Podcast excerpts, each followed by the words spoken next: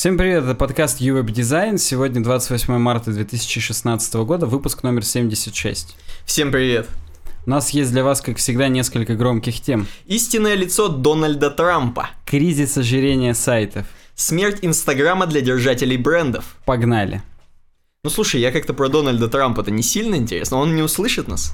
Ну, я не знаю. Главное, чтобы он услышал про сногсшибательный хостинг, которым мы пользуемся. Я думал, ты от Инстаграма как-то подведешь, но от Дональда Трампа еще прикольнее. Давай послушаем. Мощные и надежные виртуальные серверы – это выбор настоящих веб-профессионалов. Хостинг-провайдер smarttape.ru использует современные технологии виртуализации в совокупности с надежным и мощным оборудованием – Ослепительный комьюнити-проект UWeb Design рекомендует услугу аренда VPS-сервера, которая предоставляется для ваших высоконагруженных сайтов на высшем уровне. Пумпурум, и давайте перейдем к темам непосредственно. Первая тема – как задизайнить брендовую идентику. Так. Creative Market, они большое количество постов стало снабжать крутыми инфографиками. Это как раз одна из них. А мне кажется, или они просто больше как-то стали в блог постить вот в этот? Да, как тебе сказать, там на самом деле почти каждый день есть статья, мы просто больше стали брать оттуда тем, потому что они сочные, вкусные. Угу. Так, здесь автор, а просто автор Creative Market. Okay. User, Admin. user ID админ, да, ID 1 я имел в виду. Короче говоря, они пишут, что мы тут недавно иногда рассказывали просто прям по шагам, как сделать бренд, брендовую идентику. Потом они написали книгу, здесь есть даже ссылочка, типа, ну, бесплатная, естественно, как обычно, замануха книга. У них здесь еще есть курс, видеокурс, я так понимаю, он уже платный, угу. но есть 20% скидка. Ну ладно, даже не то чтобы реклама, а просто инфографика прикольная. Так. И Герин Ламсон сделал или сделала, я, честно сказать, не знаю, мужик это или женщина, ну, можно, наверное, нажать. Но... Там, между прочим, сразу открывается слэш shop. Да, слэш shop. Да, это мужик. Да, да, там такой... И я так понимаю, можно сразу у него купить там по 7 баксов? Ну, у него Creative Market это же площадка для продажи всяких ресурсов. Мгм. И вот у него там шрифты. Ну, не Окей. только шрифты, есть всякие botanical silhouettes. Блин, там векторные растеницы. Ну, это, это классная штука. Мне Creative Market очень нравится своей самобытностью. Тут все, все ресурсы какие-то прикольные, они прям крутые. Ну ладно. Так. Это все, все-таки это не реклама, Не- еще раз Жаль, повторюсь. что, да. Жаль, что они нам не платят, так бы искренне звучало и круто. Так вот, инфографика. Как же задизайнить брендовую идентику? Или идентичность? Нам сейчас будут, как обычно, говорить, что это там не визуализатор, а визионер.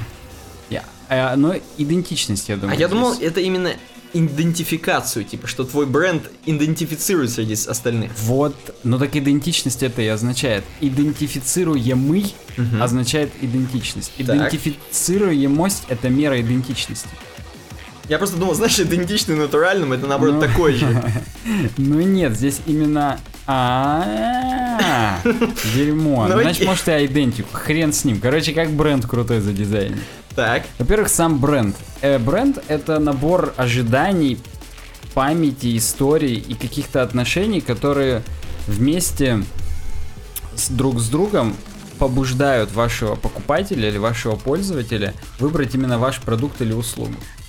То есть это набор именно каких-то эмоциональных вещей, это нечто неосязаемое. Видите, на голову показывают человека. Причем здесь даже такое бесполое существо, вроде как бы женщина, но уже и мужики такие есть, я думаю. то есть это даже не то, что логотип какой-то отдельный, или какая-то Нет. цветовая гамма. Сам это бренд, бренд. Это, бренд это именно набор вот Мгм. как бы чувств. Хорошо. А identity, идентичность, это как раз визуальные, так скажем, знаешь, как социальные институты говорят про конкретные группы чего-то там. Вот здесь визуальные институты практически, которые вашу компанию определяют. То есть это стилевые гайдлайны, например, э, там цвета, э, формы и так далее. Размеры. которые- ну да, формы, размеры, которые именно отображают вашу корпоративное ваше корпоративное лицо, так скажем, в широком смысле. И лого это логотип, это как раз самая центральная идентифицируемая визуальная часть, которая помогает клиентам, вашим покупателям, гостям понять, что вы это вы.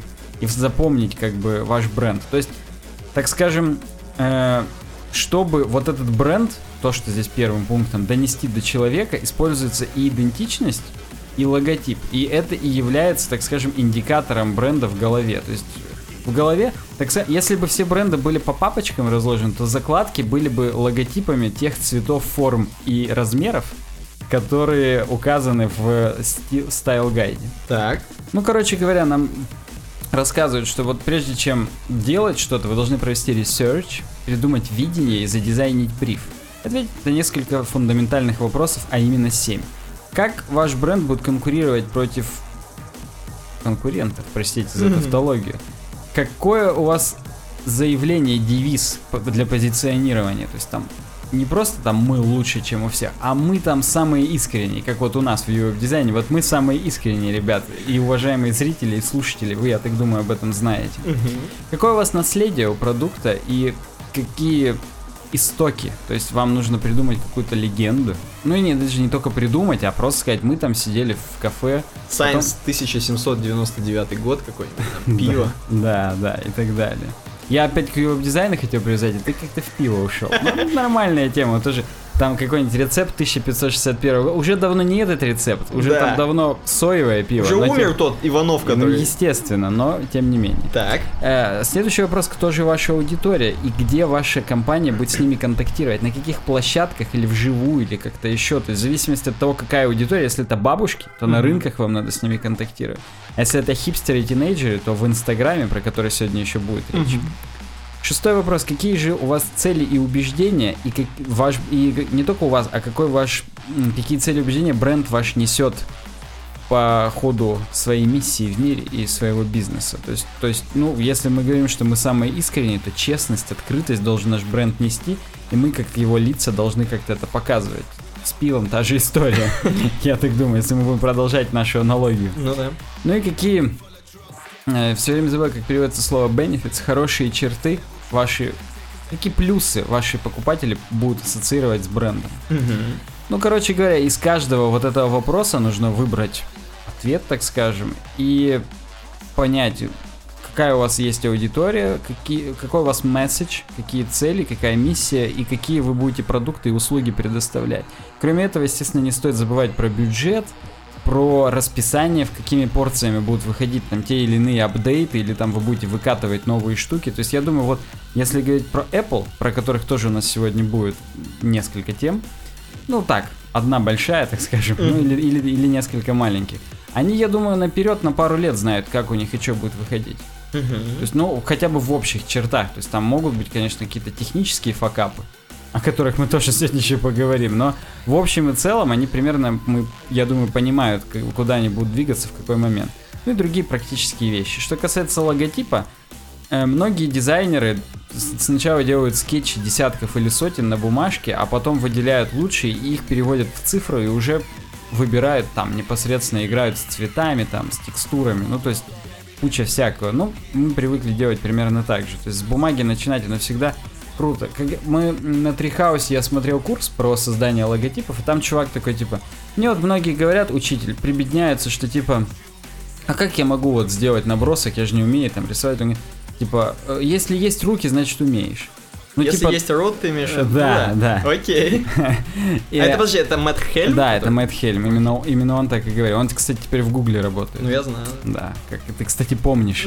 так вот, Identity System, система именно как, ну вот здесь именно про идентику, то есть здесь именно про свэг, если uh-huh. угодно, там бумажки, как именно ваш логотип на каких э, репрезентативных вещах будет выглядеть, какой на него будет сделан акцент и так далее. Uh-huh. Style Guidelines — это гайдлайны стилевые, в смысле шрифты, цвета, использование логотипа, знаешь, там большой логотип, логотип с текстом, маленький, то есть адаптивные вот эти всякие штуки.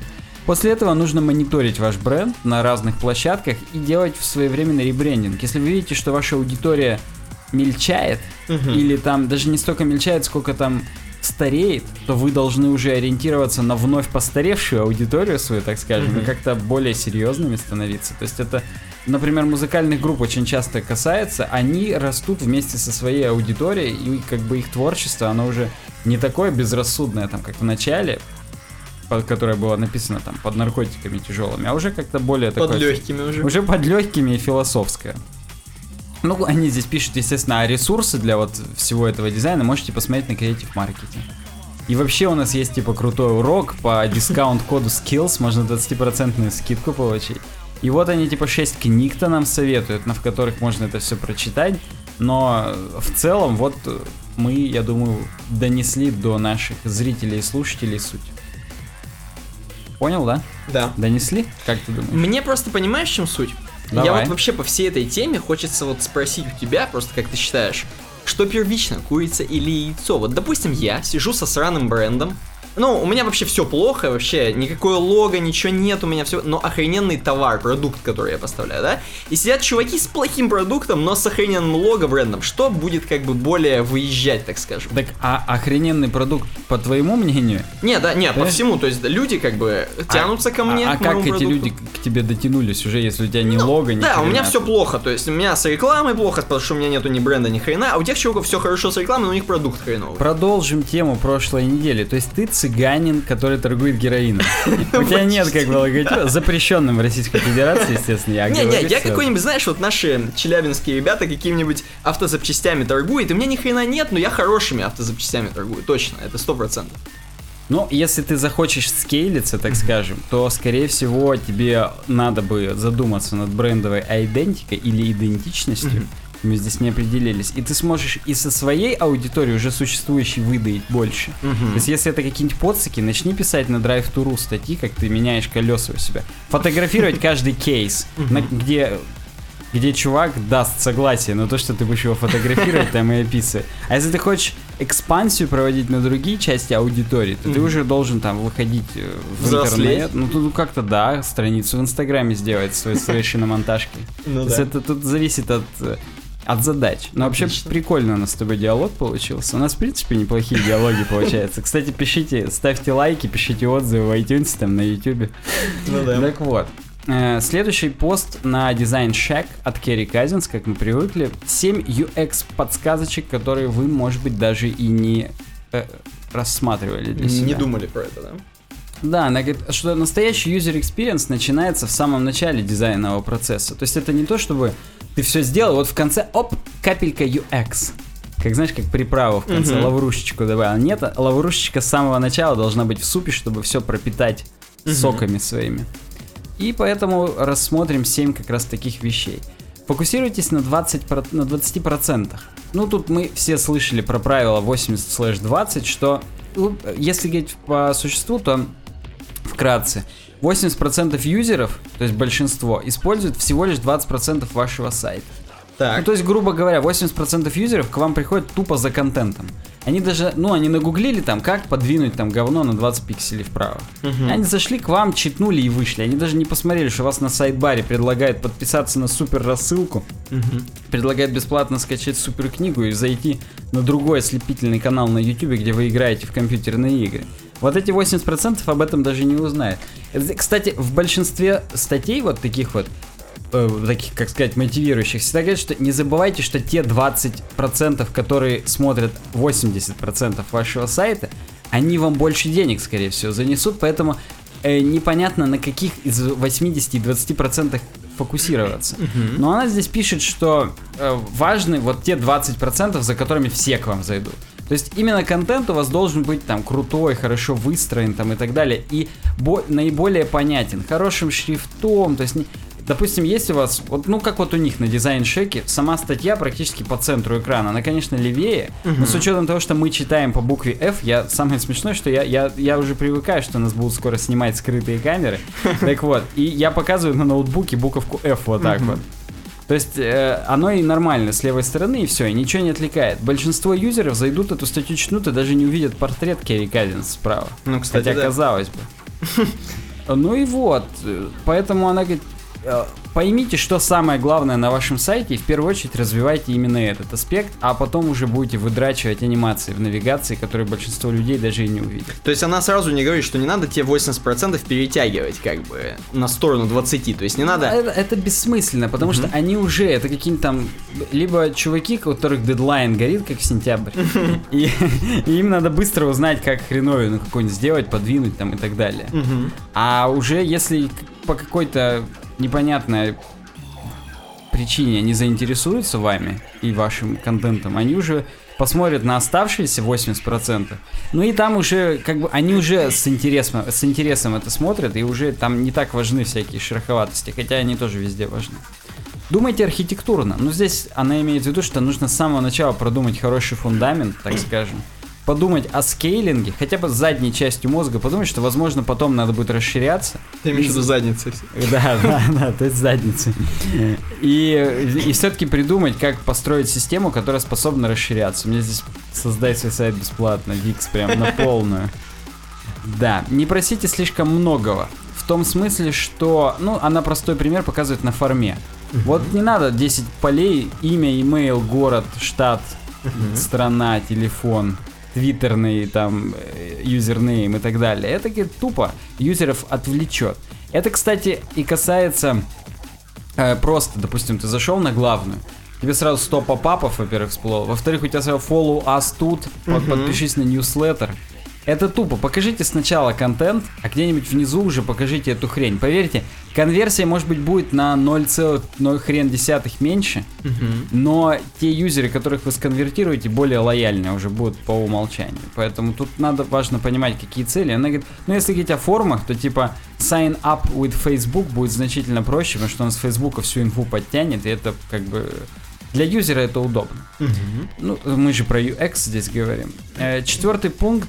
Удивляете и, так скажем, да- давайте хорошее настроение. Это я по-русски сейчас сказал. Давайте хорошее настроение вместе с микровзаимодействием. Мы неоднократно об этом здесь говорили. То есть, ну, она приводит примеры такие. У- Уведомление о сообщении какое-нибудь выпрыгивающее, будильничек, лайк или фоллоу на social media. Что-нибудь хоп, затряслось, там показалось, и все прикольно.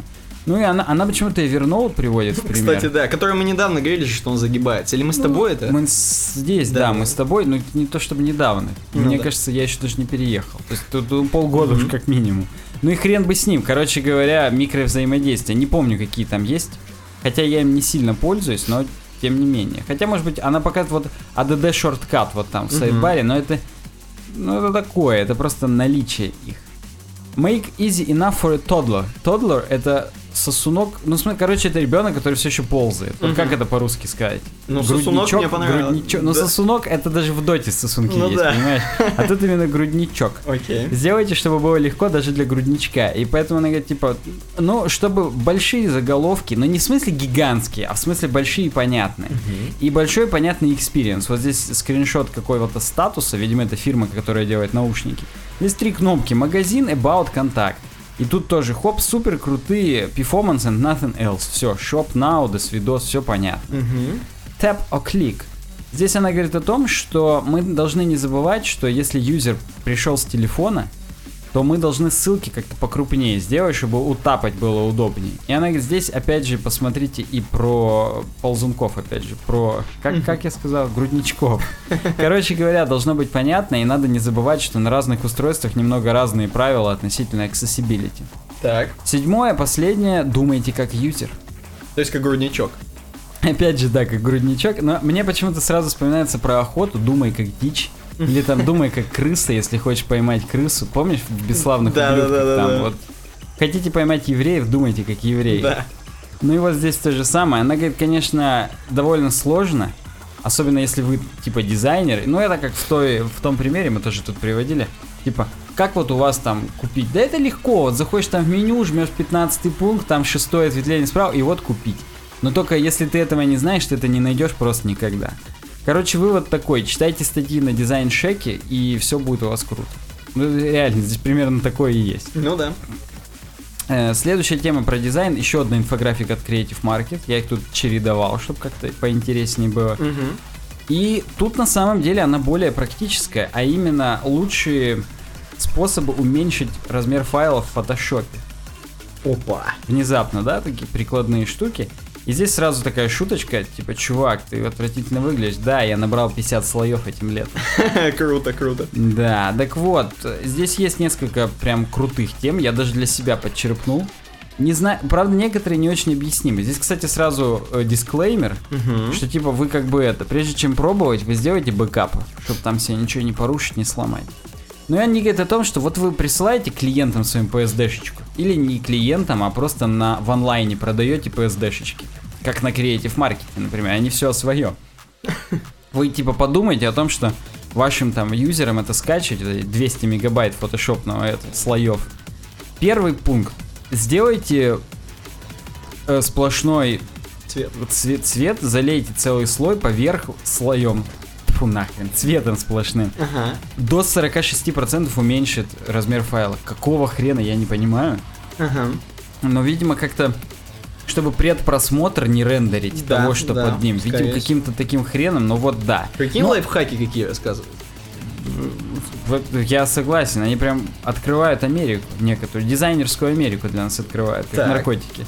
Так вот, э, и только, э, видишь, тут говорят, позаботьтесь о том, чтобы тот, кто купил вашу PSD-шечку или ваш клиент, знал, что надо скрыть белый, белую бумажку, а то иначе как бы, ну, Мгм. какого хрена.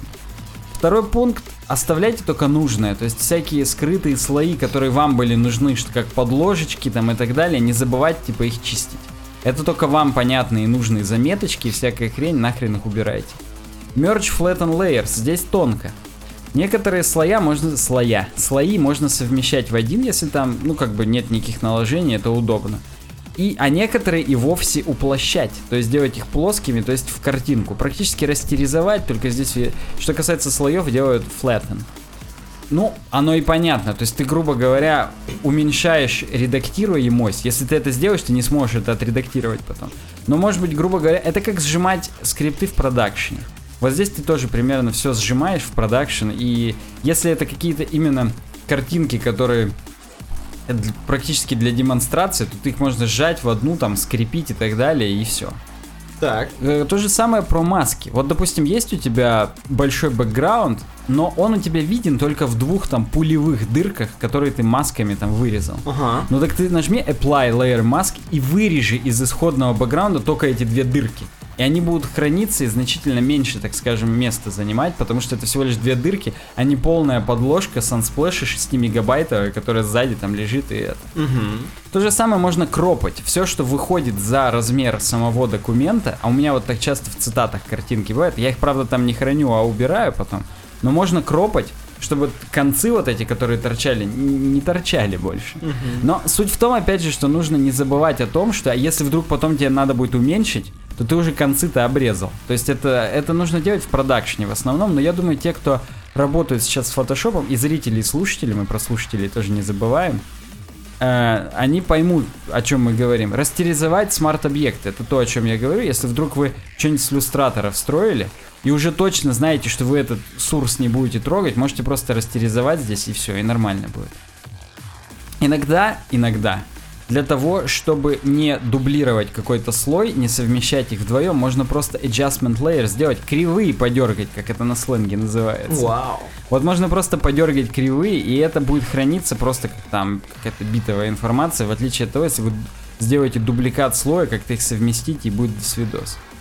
Так что Ну слушай, мне кажется, вообще в каких-нибудь вот на, на Creative Market, я не знаю, ты когда выкладываешь свой PSD файл, грубо говоря, там наверняка есть какие-то свои правила, типа там закрывать все вот эти вот контуры, знаешь, вот эта вся тема. Ну, сколько я видел разных сурсов, правила, может, есть, но их хрен кто соблюдает. Ага. Ну, то есть не все. Возможно, не в последнюю очередь из-за этого они эту инфографику и подготовили, потому что здесь в конце, вот так скажем, посыл, типа, а не сконфузит ли это покупателя? И тут написано, вы как бы думаете, что вот вашим покупателям нужно будет потом редактировать, это вы типа не убираете. А так в основном вы уменьшаете то, что можно уменьшать.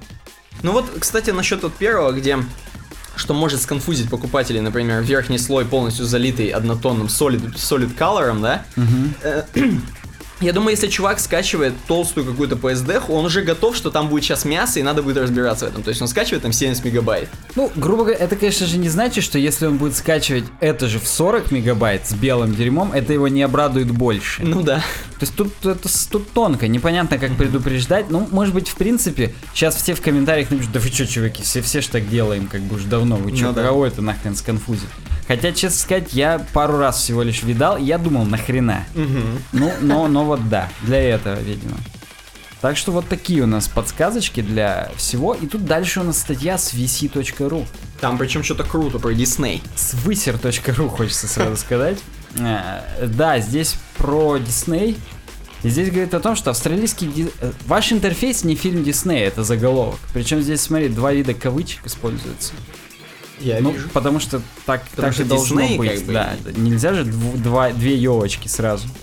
Австралийский дизайнер Софи Пакстон опубликовала в своем блоге на Medium колонку от- на Medium. Вау. Колонку о том, почему нельзя злоупотреблять анимацией, как подобрать нужные эффекты, почему между анимацией интерфейсов и Диснеем нет ничего общего. Ах, в этом смысле э, не фильм Диснея. Ну, в том смысле, что не надо, чтобы у вас тут американские горки, все там брякало, брякало, кренякало, и да. Так, а как же эти микровзаимодействия? Ну, надо не заигрываться. То есть надо знать честь. Ну, здесь, здесь расшифровано, потому что автор блога о дизайне интерфейсов Максим Шайхалов подготовил для vc.ru перевод заметки. Пожалуйста. Так вот, один из наиболее, один из наиболее очевидных признаков компетентного дизайнера – сдержанность интерфейса. Речь идет о знании возможностей выбранной платформы, на неиспользовании их, пока не возникает идеальный момент для этого. Короче, грубо говоря, наж- ну, нужно. Нужно знать, что ты можешь сделать какие-то анимации, но не злоупотреблять этим, как э, ребенок, который впервые в PowerPoint открыл для себя анимации, и у него каждый элемент по досвидосу там всплывает и бесит всех.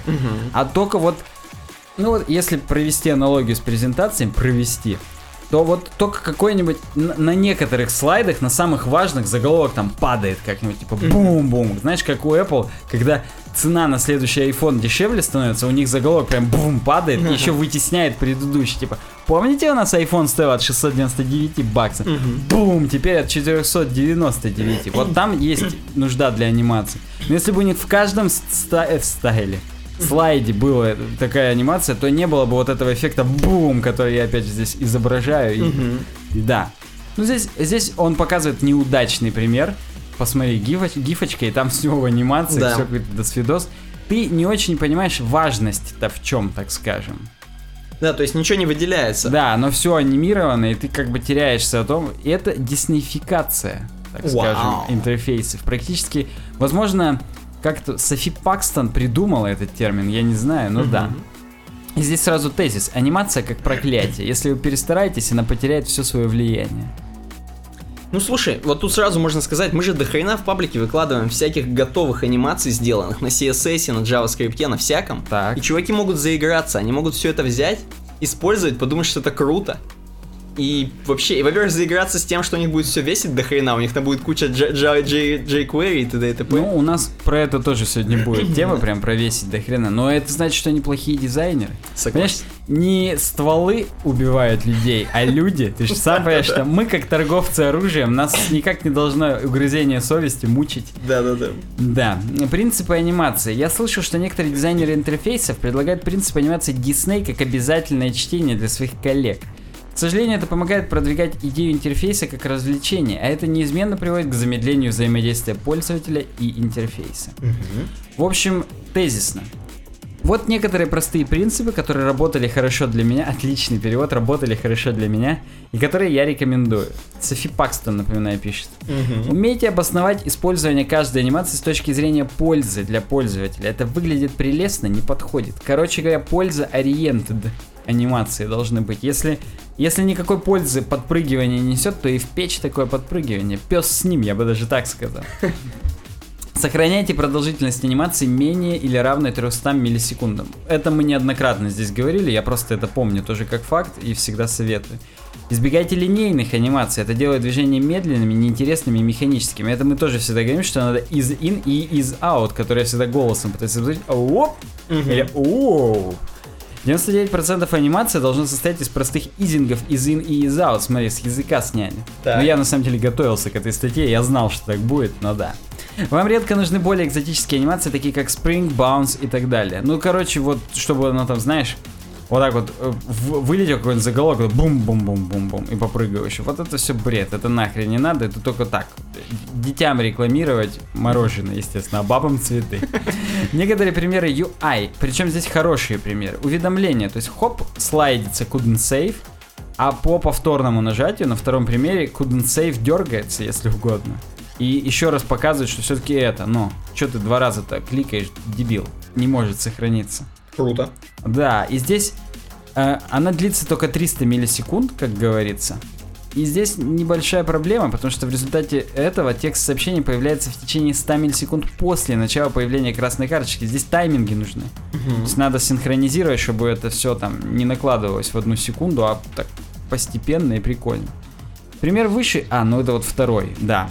То есть трясется текст и, и, и понятно. То есть дополнительное, так скажем, обращение внимания пользователя. Расширяющаяся карточка. Здесь довольно прикольный пример. То есть вот у нас есть список, мы на нее жмем, она хоп, появляется. И обрати внимание, крестик еще дополнительно слайдится. Мгм. Он не сразу появляется, а спустя там еще Ну, 100 докатывается. миллисекунд докатывается.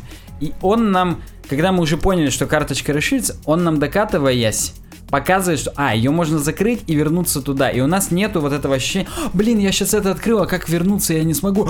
Да-да-да. И мы можем тут нажать, и это докатывается. Мне понравилась формулировка, вот, да. Иерархия важности. Она говорит, не забывайте, что кроме анимации, нам в интерфейсах самое важное это показывать иерархию.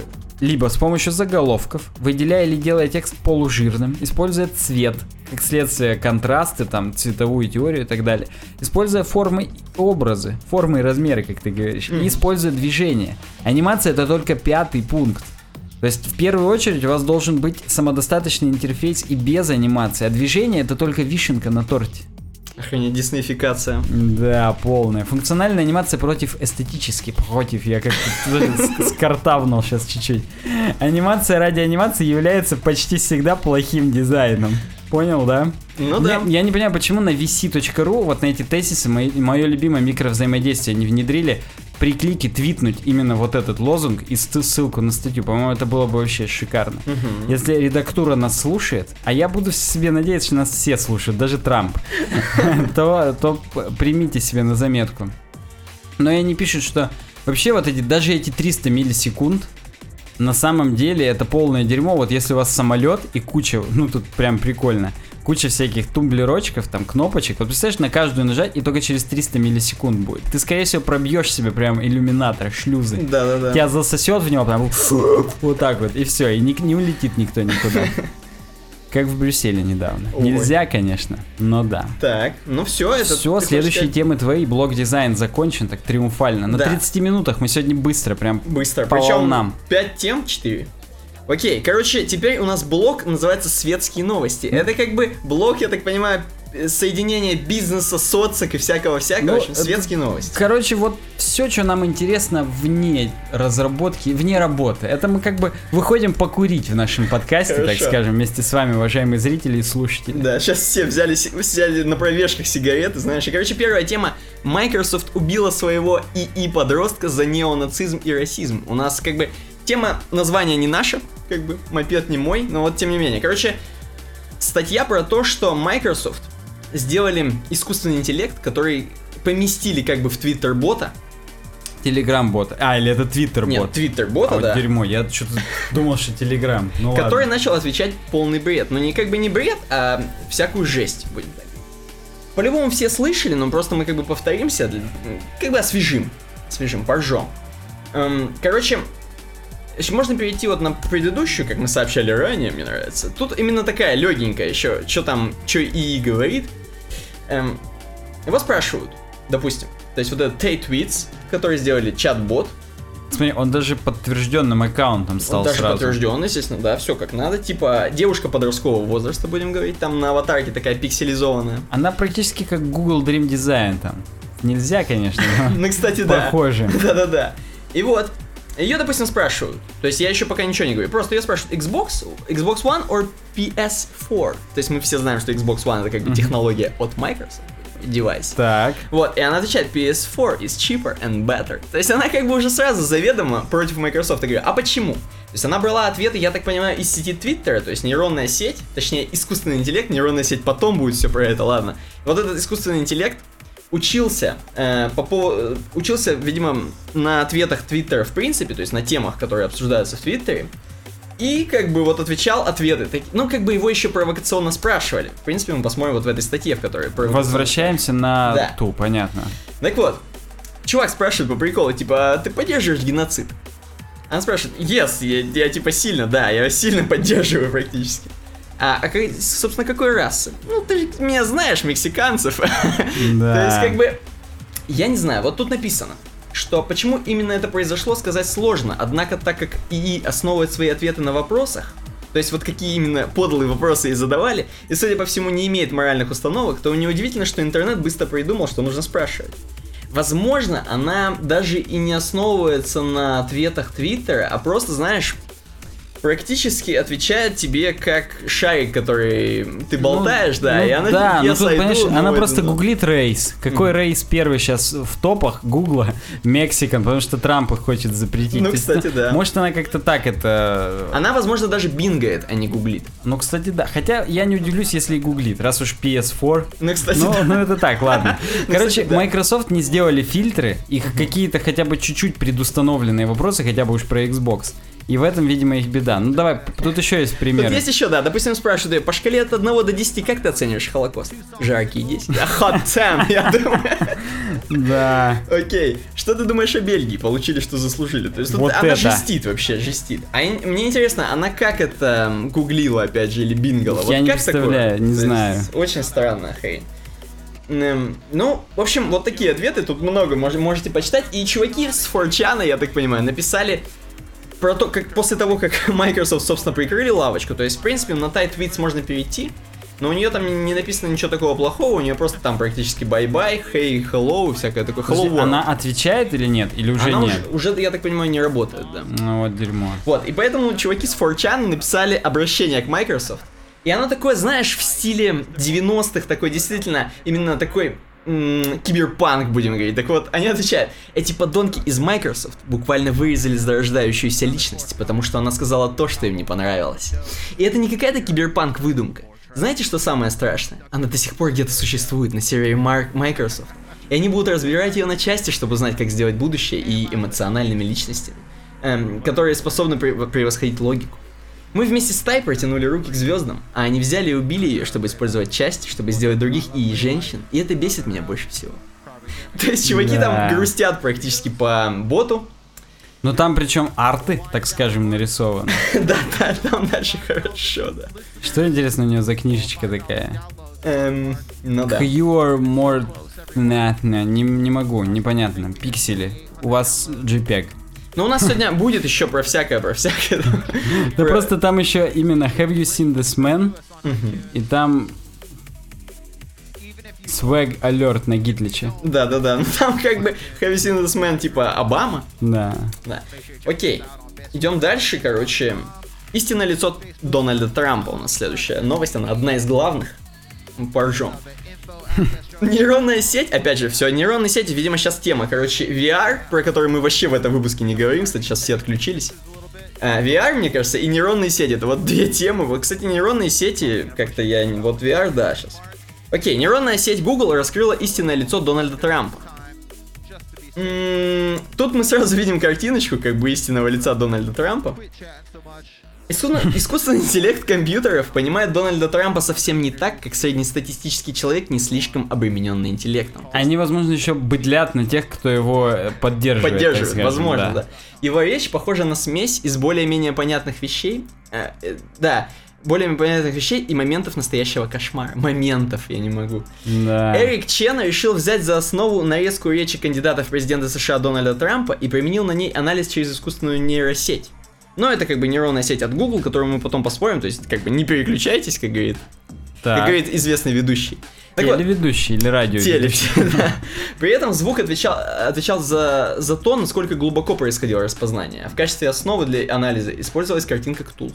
Ну, в принципе, видео можно посмотреть, чуть-чуть промотать. То есть, на- насколько он громко начинает говорить, эм, нейронная сеть начинает его как бы превращать. превращать в что-то В такое. смысле, если он орет, его сразу превращает. Да, чем громче, да, тем больше он кту- в ктулху превращается. Причем это достаточно страшно. Там еще если со звуком это слушать, посмотрите, послушайте. Кто, кто нас смотрит, посмотрите, а кто нас слушает, послушайте. Ну, Я, да, я включаю чуть-чуть. Там круто, там есть моменты прям вообще. Он, Оно именно наплывами, да, прям очень страшно, реально. Ну, мы дальше он просто еще от крика краснеет немного. А, Там еще на звездах, на американских всякие досвидос тоже показываются. Да, да. Короче, А. круто, посмотрите, да. принципе, вот такая коротенькая, можно дальше продолжать про Трампа. Опять же, не переключаясь. Все мы знаем, что как бы предвыборная гонка, все такое, все там сейчас бабки вваливают в эту тему. И ютуберы, всякие там блогеры не отстают в плане того, что э, разговаривать на эту тему, именно про выборы и про политиков. Короче, вот британский ютубер Джон с канала Many a True Nerd, будем говорить, известный своими прохождениями Fallout, кстати, без лечения и сохранения. Надо смотреть, походу, я что-то, кстати, Ой, не ты, знал. господи, если в новый Fallout, то хрен бы с ним, там не очень сложно. Ну, там, правда, тягомотин. Да там, ну, дятина просто худшая. Пишите в комментариях, как вам новый Fallout, но я прям не могу, это худшее. Так вот, и он э, сделал очень прикольную тему. Он снял ролик, как он сделал в Вормсах Армагеддоне, то есть очень снял ролик как он. Ролик как он через дефис, это новый жанр. Так вот, ролик как он некий снял. Из Вормсов, из Вормсов Армагеддонов, из червяков. Армагеддонов, которые вышли хрен в каком году еще, наверное, в 2000 каком-то Да, я думаю, в первом. 90-м, Ой, да, в 90-м. 99-м, там, 97-м. Он сделал ролик, в котором создал две команды. Он как бы играл против компьютера и сделал свою команду, это как бы народ, то есть несколько червяков, которые он назвал там бедные, мексиканцы, какие-нибудь там еще какой-нибудь там средний класс и т.д. и т.п. Создал несколько червяков с такими именами. И создал компьютерных то есть за тех, за которых будет играть компьютер команду, и назвал их в честь политиков, собственно, которые сейчас будут выбираться. То есть, э, то есть Клинтон, э, Трамп, ну не Клинтон, который мужик Клинтона, вы понимаете меня. да? Клинтонша. Клинтонша, да, Трамп. Э, собственно, ну и там остальные, которых мы никто не знаем, но они там тоже фигурируют. Ну там, да, Тед Круз, Джон Кей- Кейсик, Берни Сандерс, Хиллари Клинтон, Дональд Трамп. Я только Джона Кейсика, не знаю, остальные все-таки уже как-то это, примелькались. Кстати, их получается сколько? Ш- Пять? Да. Пять именно команд противника, и там по одному червю. Ага, ну вот. И да. кроме этого, там просто самое смешное, что там есть реально The Disabled, инвалиды. А, ну вот, то есть да, там, там такие именно ущербные группы людей. Ну, например, любители огнестрельного оружия, еще одна ущербная группа людей. Ну вот, каждому червю, именно который играет, за которых играет комп, выставлен четвертый уровень интеллекта, то есть самый максимальный. Что им дает примерно равные шансы на победу. Эм, так вот, или четвертый это самый тупой, кстати. Не-не-не, самый Самый умный, максимальный, конечно, да? Окей. Так Там вот, просто в самом начале ролика, я перебью, Мгм. он выставляет именно это, и там... А, ну есть еще CPU 5, но он, видимо, CPU 5 просто сразу Армагеддон бы проюзал и все. А, ну Но понятно. вот там четвертый. Четвертый, ну значит предпоследний. так вот, и тут смешно, поскольку устраивать битву компьютерных червей без участия человека в Worms Armageddon нельзя, он, он создал команду там из бедняков, недовольных, мало- молодых, средний класс инвалидов, афроамериканцев, любителей огнестрельного оружия. И получилось достаточно реалистично. Вместо того, чтобы стрелять по Хиллари Клинтон, Бер- Берни Сандерс разносит из дробовика простых афроамериканцев, например. Ну тут очень часто все-таки, а тут все против всех. Я просто сейчас запустил ролик для наших зрителей. И там э, кандидаты и друг в друга иногда постреливают. Ну да, да. То есть там не только все против команда на игрока, команду. да, а именно тут все против всех. Ну, естественно, за команду людей, как бы Там за не- народ, он, пропускал просто. Да, ходы. да. То есть народ здесь безмолвен. Он просто включает именно где пропуск хода, и он как бы на, да, да, на скакалочке, да. прыгает, да. Смешно, посмотрите, поржите. Так, следующая тема. Видимо, мы уже отклоняемся от политики такой, а переходим в игровую политику, немного залезем. У нас как бы скандал уже этот Просто немножко... Берни Сандерс сам себя гранату сейчас кинул. Это круто вообще. Ладно, выходим. Да, так вот, немножко про конфликт, который мы уже немного рассказывали несколько выпусков назад, про то, что Mail.ru конфликтует с Wargaming из Беларуси. И у них постоянно конфликт, ну, на почве двух проектов, естественно, от Wargaming это World of Tanks, и от Mail.ru это вот их, их Армата, или Armored Warfare. Ну, нам Armata. писали в комментариях, чтобы ты не говорил ихние. Хорошо. Но я напоминаю, мы специально это говорим для колоритности. Так вот, ихний Armored Warfare, проект Армата, они, короче, новый прикол от Mail.ru. Опять же, все слышали, у нас, как обычно, подкаст выходит во вторник, а все слышали в воскресенье, но тем не менее, прикольно. Немножко обсудим. Так как уже был скандал небольшой, то есть изначально, как бы, я так понимаю, начали, по-моему, все-таки Mail.ru, потому что они давали Они золото давали- за Причем регистрацию World... Золото World of Tanks, World of Tanks? когда ты скачиваешь и регаешься в проекте Армата. Да, в Wargaming чем-то ответили легеньким. А, они, короче, за- э, рекомендовали регаться в, у них э, в World of Tanks с помощью других почт, не, не типа измените почту, потому что это не очень крутая почта Mail.ru. Вот. Эм, дальше пошли, короче, Mail.ru пошли дальше в своем вот этом черном пиаре, или я не знаю, хрен знает какой это пиар, может быть наоборот им будет лучше от этого. То есть приток мужиков в игру будет больше из World of Tanks, возможно. Они в газете «Коммерсант», я подчеркиваю, то есть в газете, в принципе, для мужиков. То есть никто сейчас из нас ни газету и «Коммерсант» не читает. Они... Может быть, из вас читают, уважаемые зрители и слушатели, да. пишите в комментариях, если вы сводки по утрам биржевые смотрите. Да, они закупили целую страницу для рекламы, на которой большими буквами писали Make Love Not VOT. Вот. WOT. Да, WOT, да. Причем они сами внизу делай любовь, а не вот. Окей. Да, и как бы, ну, все нормально. Все, кто как бы знает, они понимают, что VOT это сокращение World of Tanks. Но они такие отмазались. Нет, это устойчивое выражение waste of time, трата ну, времени. Как бы они тут и отмазались, и получается еще больше протроллили, что как бы World of Tanks это практически waste of time. Да, естественно, конечно, да. Очень такая, достаточно толстая, я считаю. Ну, как бы все понимают. То есть толсто протроллили. Эм, я не знаю, Wargaming написано еще никак не прокомментировал. А, ну возможно... Ну нет, вверху заметки видишь, обновлено в 12.50. Представители Wargaming ответили картинкой. А, ну-ка, и мы можем и там внизу она есть, вот это вот. Вот этот чувак. Ну-ка, ну-ка, ну-ка, подожди-ка, давай, хочу. Внизу. А, вот, вот это поворот. ну, то есть, они не сильно протроллились, хотя я думаю, Суть в том, что, короче, я думаю, что у них все равно там как-то заготовлены ответочки, и они, возможно, еще что-нибудь ответят позже, но не сразу. Может, они, да, маркетологически этот срач растягивают, чтобы как-то побольше все нагнеталось. Если это все раз, разрешится за один день где-нибудь на Reddit, то ну это да. не тема. Поэтому. Просто еще суть в том, что, опять же, там маркетологи сидят-то сидят, но мне интересно, если у тебя есть какой-то огромный проект, и на тебя как бы какой-то мелкий проект что-то как бы выеживается, будем так говорить, да, то, скорее всего, это пиар все-таки для маленького проекта, а не для твоего. Поэтому ну, все, что ты будешь да, говорить. Ну, а если ты утрешься, то это, это же как-то. Согласен. Это вопрос. Хочется сразу аналогию с какой-нибудь тюрьмой или детским садиком или школой-интернатом провести. Ну, Там да. же тоже как бы если тебя сильный большой булли бьет, mm-hmm. то это типа там прикольно, что тебя именно убьет. Ну ты же не будешь просто как ну, бы да, там стоять. что-то. Ну... Просто здесь другой вопрос. Давай с тобой сделаем какую-нибудь хрень и будем на Blizzard вот так же с тобой выеживаться, скажем, что у них все дерьмо, как бы. Ну, ну. ты же здесь это русский сегмент, и ну, то, да. и то. То есть мы тогда не на Blizzard должны выеживаться. А... а на... Ну я не хочу наших конкурентов в сети YouTube и интернет называть. Ну ты понимаешь, на кого мы могли бы выеживаться. Окей, ну вот, вот такая статья прикольная. Чем закончится конфликт, посмотрим. В принципе, можно переходить к разработке. Да, у нас там сегодня очень прям много всего. И я так думаю, что за главной новостью подкаста будет именно кризис ожирения сайтов. The website obesity crisis. Crisis, извините. Охренеть, то есть сейчас, возможно, здесь немножко про Криса Койра будет, если про ожирение.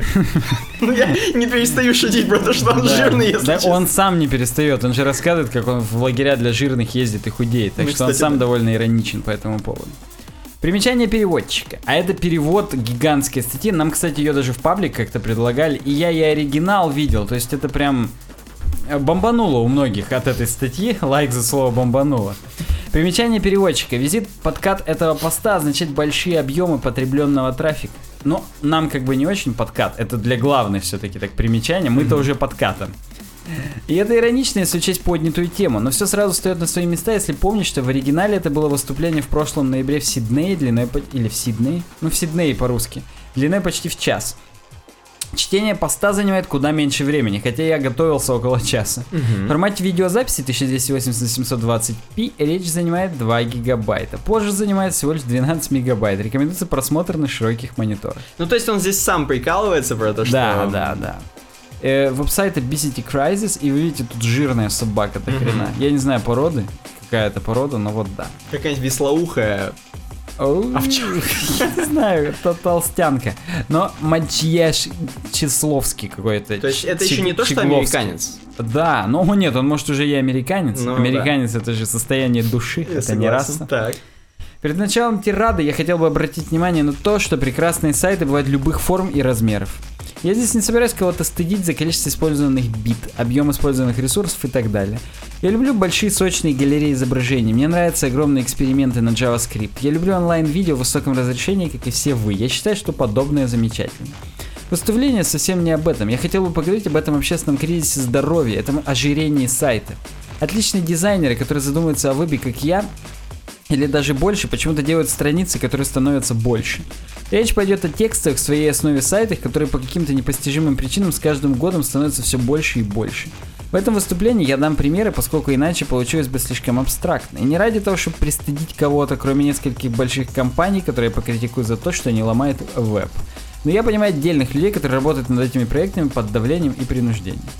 Короче, здесь тезисно есть подзаголовки, слава богу, потому что, ну, зачитывать всю статью на микрофон это дичь. Хотя, может быть, наши слушатели бы меня поблагодарили, это бы им обеспечило пару часов хорошего сна. Может быть, надо отдельный видос про это снять? И он бы занимал 2 гигабайта, как здесь написано. Может быть, но мы этого делать не будем, потому что есть много других тем, на которые зреют прям видосы, как чири. Как прыщи, прям гнойные Прыщи нарывы. веба? Да, прыщи веба, я про WordPress, конечно же, имею в виду. Что такое кри... Так вот, первый тезис — кризис. Он нам, скажем, так скажем, дает определиться с понятием. Так что же такое кризис ожирения сайтов? Вот статья 2012 года с сайта GigaOM. Растущая эпидемия раздутия страниц. Это перевод. То есть The Growing Epidemic of Page Bloat. Так.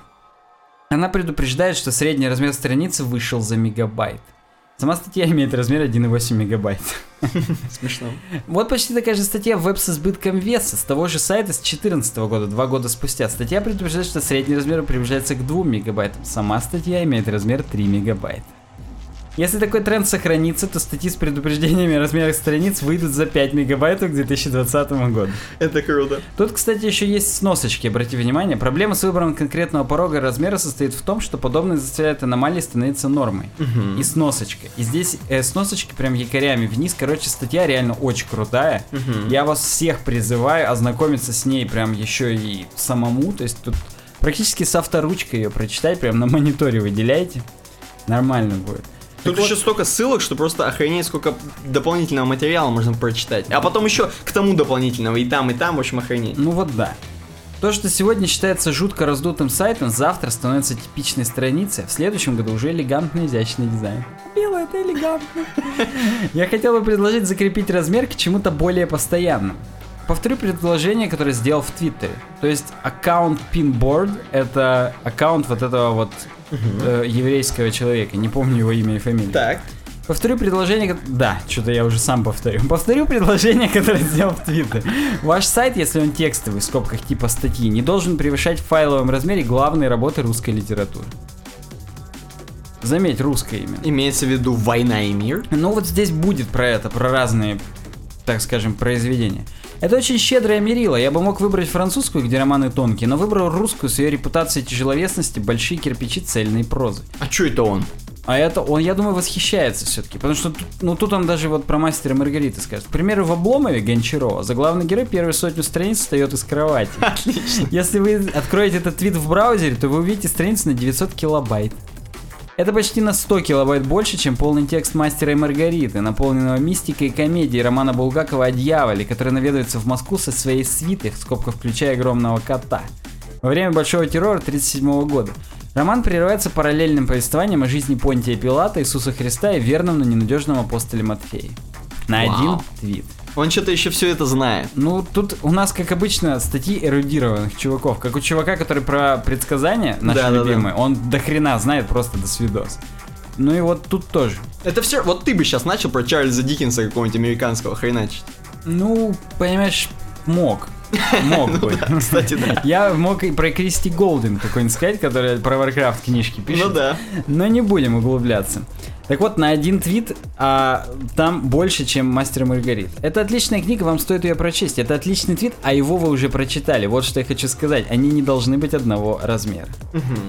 Вот эта статья ориги- оригинали была, видимо... А, нет, это он про другую. Статью на Medium 400 слов. 1,2 мегабайта. А вот это длиннее, чем размер преступления и наказания психологического триллера Достоевского о доведенном до нищете студенты, который забыва- забивает голову мыслями о Наполеоне, заставляет себя убить пожилую ростовщицу. Смотри, кстати, интерпретация иностранцев про нашу классику. Пытаемый виной настолько перепутанный своим преступлением, он даже забывает забрать деньги. Раскольников ввязывается в игру в кошки-мышки с коварным следователем, а потом находит искупление в неправдоподобной любви святой проститутки. Я не могу там. Прям круто, я не Все это Достоевский написал в свете свечи от руки пером, черт возьми. Подожди, ты хочешь сказать, что все-таки он имеет в виду, что голый текст, то есть текстовике написанный. Не в текстовике, все-таки просто сама страница. Со Ага. скриптами, с говном весит больше, чем Достоевский, мать его.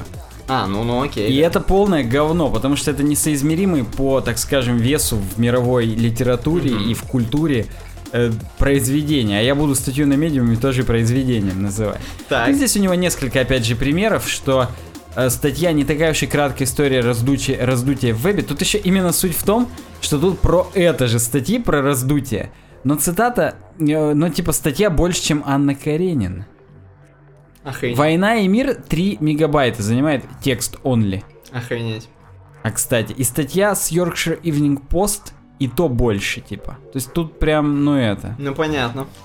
По досвидосу. Одни лишь скрипты в статье про Карри и Крамбл длиннее, чем в поисках утраченного времени. Размер всей статьи почти 40 мегабайт. Мне вот, кстати, я к своему стыду не очень даже знаю, как бы определить. Я вот сейчас перезагружу страницу. и Вот здесь я думаю, да, вот здесь у меня есть общий размер всех ресурсов. Полтора мегабайта эта статья на хабре занимает. Ну, Она, это не конечно, очень еще вся много. не подгрузилась, еще 8 секунд что-то все тянется, 10 уже. Я сейчас еще раз перезагружу, я, видимо, как-то это... Тут просто очень много картиночек, будем говорить. Ну, неважно. Ну, грубо говоря, в книжках тоже есть иллюстрации. Ну да.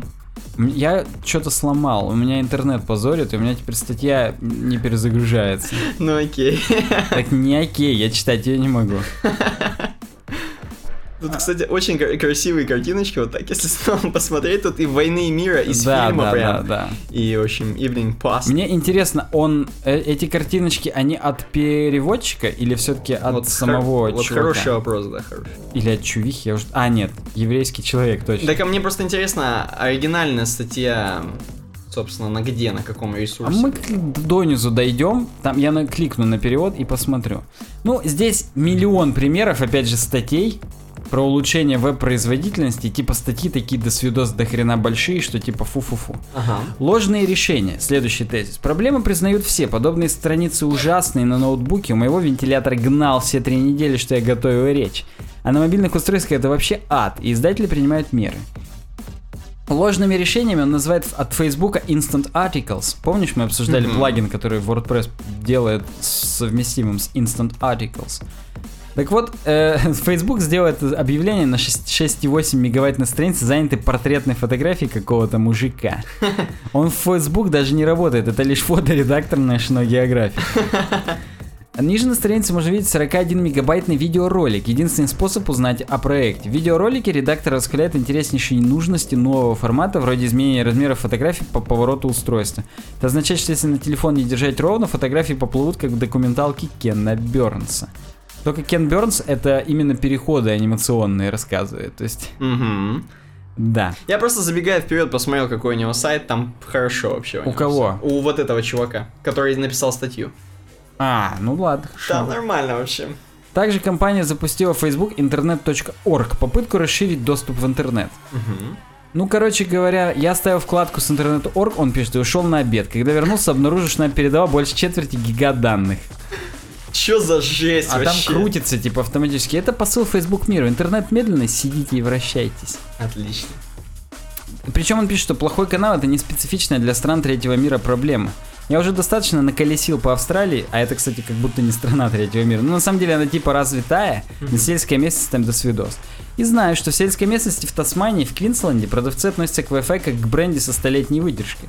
Покупать можно сколько угодно, но стоит целое состояние и дается крошечными порциями.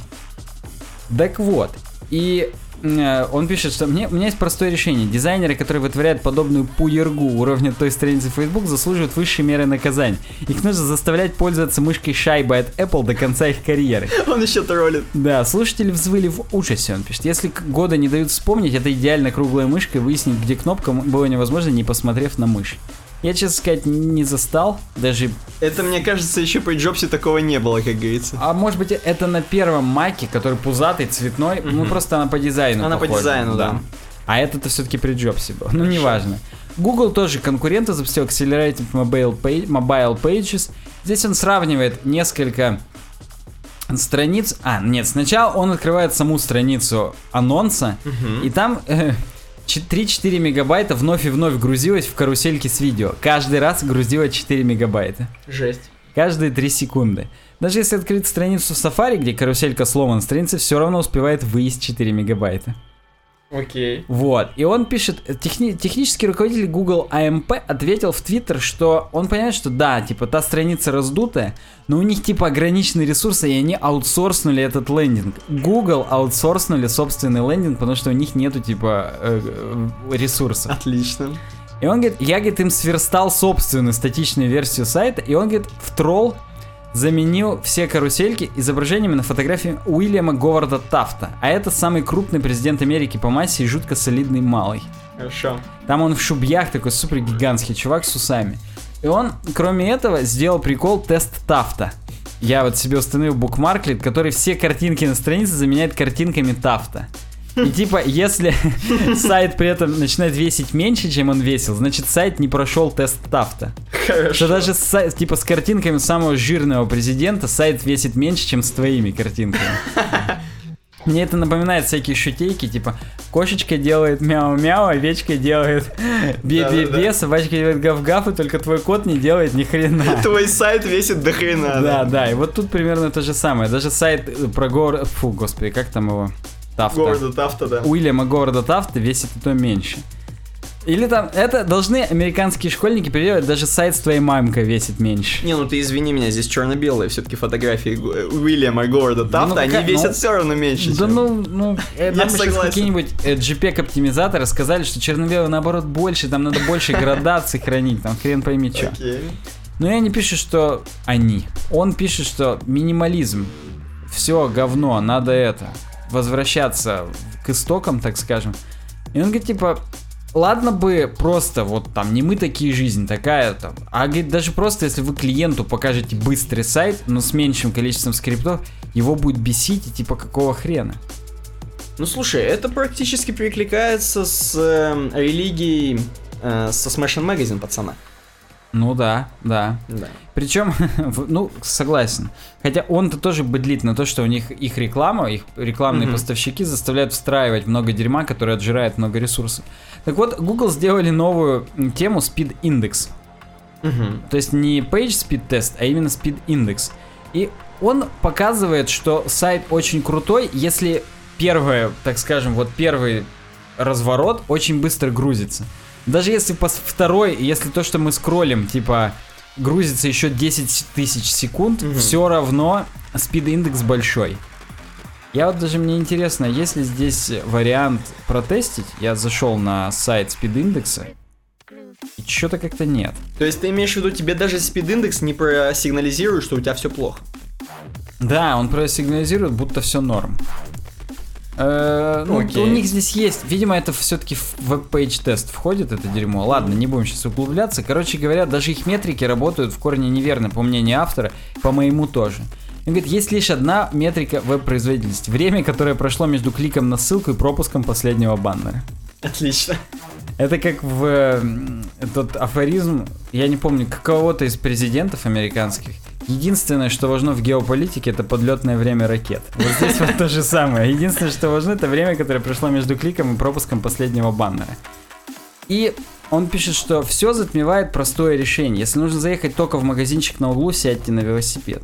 Если нужно показать всего лишь 5 предложений текста, используйте обычный HTML. Да, блин, просто дайте текстовый файл. Тогда не понадобятся хаки сжатия, знаки интеграла и сноги- сно- сложные диаграммы Ганта, показывающие, что грузится в каком порядке. Браузеры очень-очень хорошо показывают обычный HTML. И он пишет здесь, э, э, как пищевая пирамида, ну и как пирамида потребностей масла, но пищевая пирамида в Америке, что типа надо жрать там всякие злаки, фрукты там, и меньше всего жрать сладости и жиров. Мгм. Вот тут на самом деле, что важно на сайте? Самое важное это текст, который стоит того, чтобы вы прочитали. Потом разметка, потом изображение, потом CSS, и только потом скрипты, и то в маленьких количествах, как сладости. Мгм. Прикольно, прикольно. Да, и он показывает, как на самом деле на примере однодолларовой, по-моему, купюры, это на однодолларовой есть. Да, да, Типа да. HTML полное говно и наше наблюдение. То, что мы наблюдаем. То есть мы еще типа вершинку айсберга только видим. Да, да, да. Так вот, здесь он, вот что я рекомендую для сбалансированного сайта в 2015 году. То есть не, не новая статья, но тем не менее. Твердая основа из текста достойного чтения отформатирована здоровой порцией разметки. Умеренное количество изображений, которые иллюстрируют, задают тон дизайну. Не надо злоупотреблять, хорошенько их сожмите. Ложечка CSS, а затем очень скупо и только при необходимости щепотка JavaScript. Мгм. Ну, то есть он призывает все-таки меньше скриптов. Да, вот как вместо этого выглядит веб-пирамида в реальности. Базовый слой, слой HTML, огромная куча ненужной требухи, а говно переведено как требуха. Наверху целое море скриптов слежки. А, это не мы наблюдаем, это скрипты слежки. Ё-моё. А, ну тут еще масонский класс, ну да, классно. Типа, понятно, да. Классно, да. Следующий тезис – жирная реклама. Ну и здесь показано, что статья на National Public Radio с рекламой 12,4 мегабайта, а без рекламы 1,1 мегабайт. То есть в основном как бы проблема это реклама, и здесь иллюстрация, что в 2011 году было 100 компаний рекламных, в 2012 уже 350, видишь, там, так скажем, еще конгломераты выделены, кто кого покупает. В 2014 Господь не спасал еще, их стало 947. В 2015 уже 1876. Охренеть можно. И все они борются за маленькую часть ваших онлайн-трат. Ну, кстати, вот это странно, что чуваки рекламные как бы не улучшают свою рекламу в плане вот эффективности, в плане э, именно загрузки. То Да есть, им в принципе, им-то тема это. Ну, как бы их будут больше использовать, это все равно как бы... Я так думаю, появится какой-то один, Мгм. который сделает именно быструю рекламу понтовую. Ну, Google Его- AdWords какой-нибудь. Ну, или Google наконец-то оптимизирует свою, я не знаю, вместо отчетов фрилансеров мне начнет что-то похожее, нормальное показывать. Ну, в общем, они нам говорят, э, они, опять же, автор нам говорит, что реклама это зло. И он пишет, вот как на самом деле э, рекламный пузырь. Вначале есть клиент. В жутко неправильной попытке добавить восприятие чужой культуры я представил клиента в виде кенгуру. В том смысле, что как реклам, рекламодатели и реклама, так скажем, кто же? Рекламодатели, поставщики рекламы и чуваки, которые размещают рекламу, они неправильно, короче, интерпретируют клиент. Клиенты дают продавцам деньги в обмен на товары и услуги. Красная стрелочка здесь представляет поток продавцу денег, или как вы говорите в Австралии, долларов. Кусочек этих денег отклоняется для оплаты рекламы. Представим это как маленький налог с продаж на все, что вы покупаете. Деньги крутятся по миру рекламных посредников до тех пор, пока поток не оседает в чьем-то кармане. Сейчас деньги залетают в карманы таких успешных операторов, как Facebook, Yahoo и Google. Заметьте, Ты что... просто видишь, что там вместо Google там хороший спрут такой нарисован. Я даже не знаю, кстати, почему. Правда, почему? Ну, он, видимо, троллит их. Ктулху? Ну Да, что типа... Заметьте, что из системы уходит больше денег, чем входит. Есть ограничение тому, сколько денег может достаться рекламным компаниям от просто клиентов. Задумайтесь над тем, сколько рекламы вам показывают, сравните с числом покупок, которые вы делаете. То есть очевидно, что реклама нам показывает больше. А платят, платят за это инвесторы. Ага. Сейчас они заполняют разрыв заливанием инвестиций в этот раскаленный до бела рынок. Инвесторы, тут дядечка с усами, и надеются, что они попадут на ту компанию, которая окажется победителем. Однако на какой-то стадии инвесторы, которые добровольно вливают деньги, захотят отказаться от правой части схемы и получить они пожелают денег больше, чем вложили. То есть стать, видишь, справа этой схемы. Когда это случится, и как мне кажется, это происходит прямо сейчас, чем-то придется прожертвовать. Здесь бум. Мгм. Либо покупать больше, или куда большая часть наших трат уйдет на рекламные бюджеты, или пузырь лопнет. А после взрыва пузыря оставшимся рекламным стартапам станет туго. Начнутся поиски путей выделить себя из стаи с помощью инновационных форм наблюдения, как ты говоришь, оптимизировать. Мгм. Мы увидим волну объединений, слияний, новых агрессивных форм слежки и полное уничтожение остатков онлайн-приватности. Это как стайка живородящихся акул в животе у мамы акулы. Все они сражаются друг с другом за жизнь, чтобы стать одной единственной, которая родится Ни хрена, он выдает. супер метафоры. Ну, в общем, суть про рекламу, что... И, кстати, он пишет о том, что по факту можно и на другом бабке зарабатывать. Мгм. Здесь у него график. Представьте, так, сейчас я... Так, так, так, нужно запретить сторонний трекинг, реклама вновь станет тупой, она будет выдаваться сайтом, на котором появляется. А, он имеет в виду убрать посредников кучу и зациклить рекламу именно на том сайте, который есть. Кстати, на новом UWeb дизайне баннеры все будут захостены тупо на UWeb дизайне. То есть не будет никаких вот этих сетей. Перехождений? Ну, будет AdSense, конечно. Еще парочка других. Но в основном та, которая на сайте. А это флеш реклама. Да, флеш, естественно. И доходы фрилансеров, извините. Вот график из New York Times, который показывает, сколько денег тратится на загрузку страниц с помощью американской сети сотовой связи на основе использованных. К примеру, загрузить рекламу страницы boston.com. Я захожу, там нормально все. 30 центов стоит загрузить рекламу, и только 8 центов, скорее всего, с этого получится. Поимеют. То есть, грубо говоря, из-за того, что у вас не оптимизированная реклама, вы больше денег тратите, чем получите с рекламы. Мгм. И это... Я даже не знаю, кто в этом выиграет. Похоже, никто. Жирные ассеты, следующий тезис. Мгм. И, ну, то есть здесь про примеры картинок. И он говорит, э, как бы сказать, ну вот, допустим, мой лицемерный, вот лицемерный блогер, который обожает распекать других за раздутый. И здесь он говорит про собственный блог. И у него абсолютно неуместная трехмегабайтная картинка в самом начале последнего поста. Можно предположить, что это типичный случай, когда картинку забыли сжать. Ошибку трудно заметить, если не работать на медленном соединении. И он говорит, рост быстроты сетей ни хрена не помогает. Вот, говорит, типа картинка 50-рядовой дороги в Китае. Добавишь еще 51 ряд, сильно лучше не станет. Надо менять в целом систему. Ага. Ну вот здесь еще одна статья об ботнетах. Трехмегабайтная фотография наушников беспонтовая. Хорошо. А, еще один пример. В- типа картинка с, на с сайта Fusion. Там какой-то, если честно, жить так здорово Да, здорово. причем там скрин из дерьмовой передачи, и если в хроме загрузить, то 100 килобайт, потому что хром сжимает на лету, а в Safari несколько гигабайт. Сколько? Мегабайт. Я- Нет, я оговорился. Мегабайт, конечно. Ну, несколько, здесь не сказано сколько, неважно. Там айфоны дальше? Да, причем ни у кого другого статика не жирна насколько, как у Apple. Сайт до смешного раздут. 32 мегабайта статья. Точнее, нет, статья-то еще больше. 32 мегабайта была память в Маке, в iMac. Ага. И тут он, видишь, подрисовывает, типа, сколько вот эта статья, на, на каких бы устройствах Да, она да, лежала. да, вот на Mac. Macintosh SE еще бы подключился.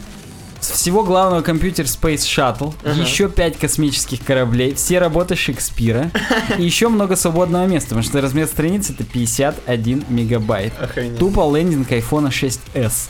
Не, ну у них там на самом деле все очень круто сделано, по сути. Только грузится, грузится долго, но выглядит круто. Понятно, но это опять же к моему любимому примеру, когда я беру свой старенький iPod Touch первого поколения, а там оперативки мегабайт 8, то у меня тупо все крашится, потому что некуда это загрузить. Ну да. Следующий тезис хреновый минимализм. Это когда вроде минимализм есть дизайновый, но под капотом до свидос. И он говорит, ну я написал статье, эссе на эту тему на Medium, одна строка. Chicken shit минимализм. The illusion of simplicity baked by megabytes of craft. Хреновый минимализм. Иллюзия простоты поддержана мегабайтами мусора.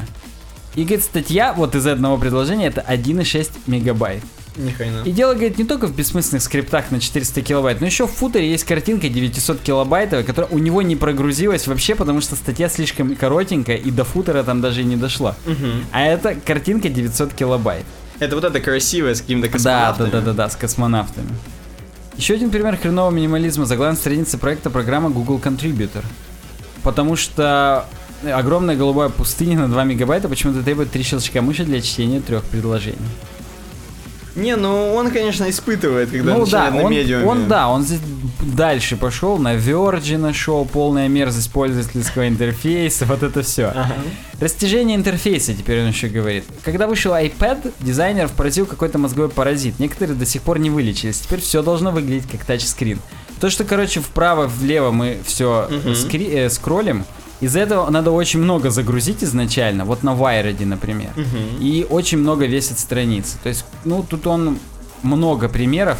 И говорит, кроме этого, раздутый интерфейс на PayPal, например. Он показывает, вот проскроль там, Ни хрена себе. именно пример, как было и как стал. Меня тоже бесит новый PayPal, и меня много новых других сайтов бесит. Вот, например, Э, это насколько далеко надо скроллить? Я докер уже проскролливаю? э, не Нет, знаю, подожди, сейчас, я вернусь. Да, вижу, где PayPal, да. Я потерялся. Там новый PayPal, он какой-то, знаешь, они хотели сделать какой-то хай-тек, видимо. Да, но из-за того, что гигантский отступ, говорит, самый большой элемент это иконка, которая мучает напоминанием о том, что я не показал PayPal, как я выгляжу, что аватарки нет. А, ну да, да. То есть просто бред. И говорит, э, я могу привести собственный пример. Вот э, на, на главтеме, Никита, чтобы ты понял, Ага. они сделали сайт. Вот зайди главтема.рф русскими символами. Глав тема. Точка .рф. Точка .рф. Это, короче, я так понимаю, сайт. Да, тех самых пацанов, и у них все гигантское. И из-за этого кажется, как будто все не то, что для дебилов, а для вообще Да. конченых дегенератов Не, у них все плохо, да. И даже когда скроллишь, вот весь этот хедер массивный двигается. Да. Все такое с гигантскими отступами. Ну, в общем, беда. Не, я так понимаю, хотя... Я так понимаю, что это тема какая-то или нет? Да не знаю. Главная Они- тема, Нет, возможно. они на ИИ сделали, я смотрел сурсы. А, окей. В докере тоже. Он показывает, что много именно и раздутых всяких. Тяжелые облака. Ну, кстати, у глав темы нету мобильного сайта, так что все, хорошо. Ну, понятно, да. Следующий тезис «Тяжелые облака». Наконец, я хотел бы затронуть наши гигантские бэкэнды. Как мы можем ждать стройности от веб-интерфейсов, если на стороне сервера устанавливается такой плохой пример? И у меня есть знакомая, которая зарабатывает на жизнь выпечкой печенья. Как и многие другие домашние пекари, она начинала с собственной кухни. Ее она загружала по полной, вскоре все дома было в муке, а в квартире стало жарко, как в тропиках. В определенный момент знакомая поняла, что пора покупать коммерческое оборудование для выпечки. И там такие сразу печи. Да, да, да, да, да, да, да. Но домашнего повара пугает необходимость покупать промышленную плиту, полки для охлаждения и производственный миксер. Пугает то, что теперь ингредиенты нужно покупать в 25-килограммовых мешках. Еще больше пугает найм работников, аренда площади для кухни, получение сертификатов и лицензий. Одна ошибка и бизнесу конец. Годами интернет работал схожим образом. Для хостинга мелкого сайта можно было обойтись потребительскими серверами, но вот проект стал популярнее, внезапно чарующий голос продавца обсуждает с вами по телефону контракты на оборудование, каналы связи и коллокацию стоек.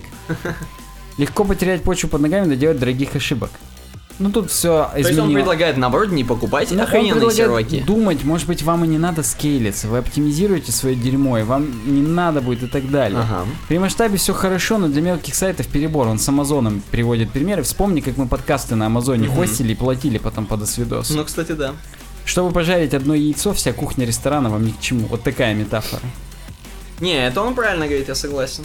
Ну и здесь много всякому именно про бэкэнд. Сложность для умных людей, как привлекающая насекомых горящая лампочка. Мы не можем с ней бороться, даже если знаем, что она пагубна. Работать с пагубным просто круто. То есть иногда просто хочется использовать Amazon, но лучше этого не делать и как-то все попроще. Здесь есть конкретный пример про Акме и про то, как они бл- хостили сайт, всего лишь обычный сайт, статический, на, На AWS, Amazon, да. да. и в, в определенный момент платили 23 тысячи долларов в месяц. Ну вот, кстати, это ошибка. Вот напишите в комментариях, кто попался на эту хрень, что реально, ну, Amazon берет за трафик. То есть все, что вы у вас скачивают, он берет бабки за это.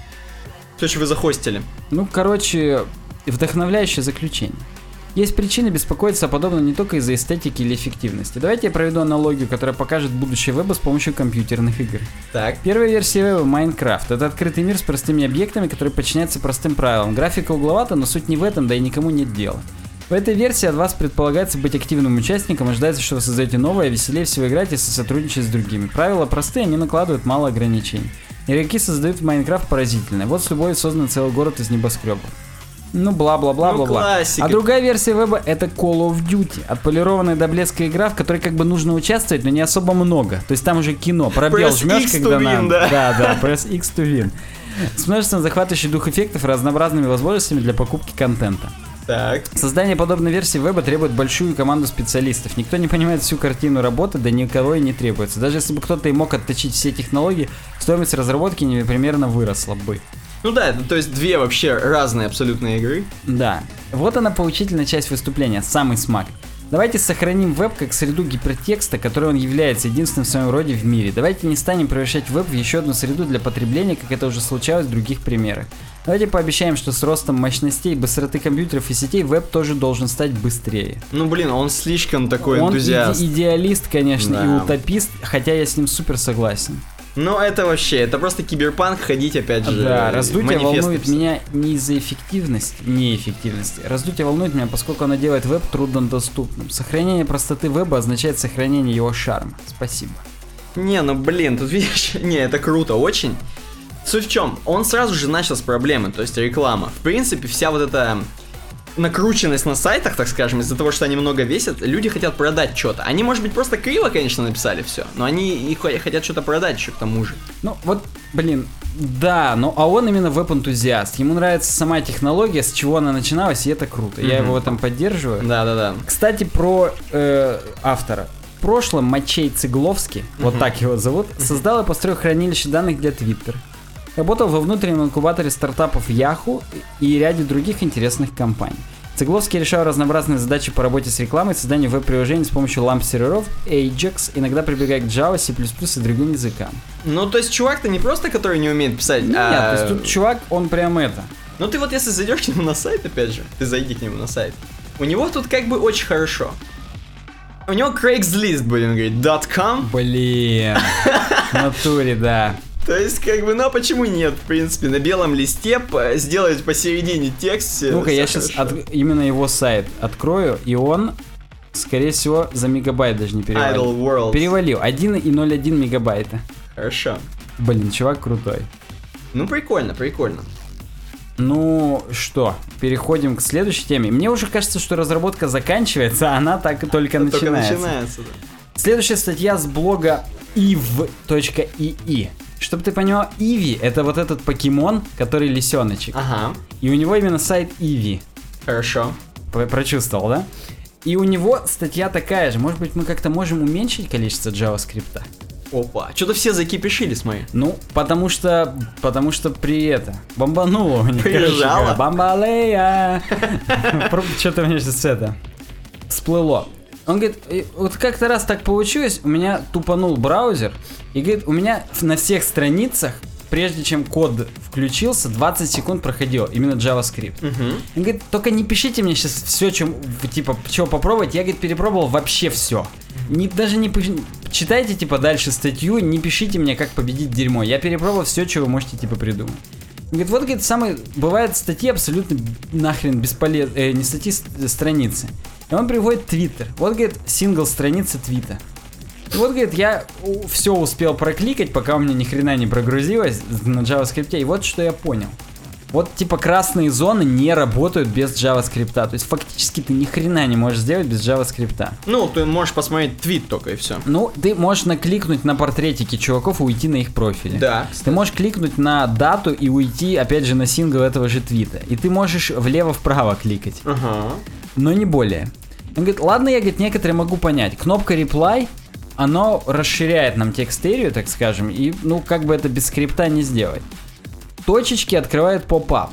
Ну, говорит, это дискуссионный вопрос. Можно, конечно, с помощью CSS это сделать. Там с помощью фейкануть, там сделать, типа, это чекбокс чекид и сделать дисплей блок, но похрену. Также, говорит, сердечко.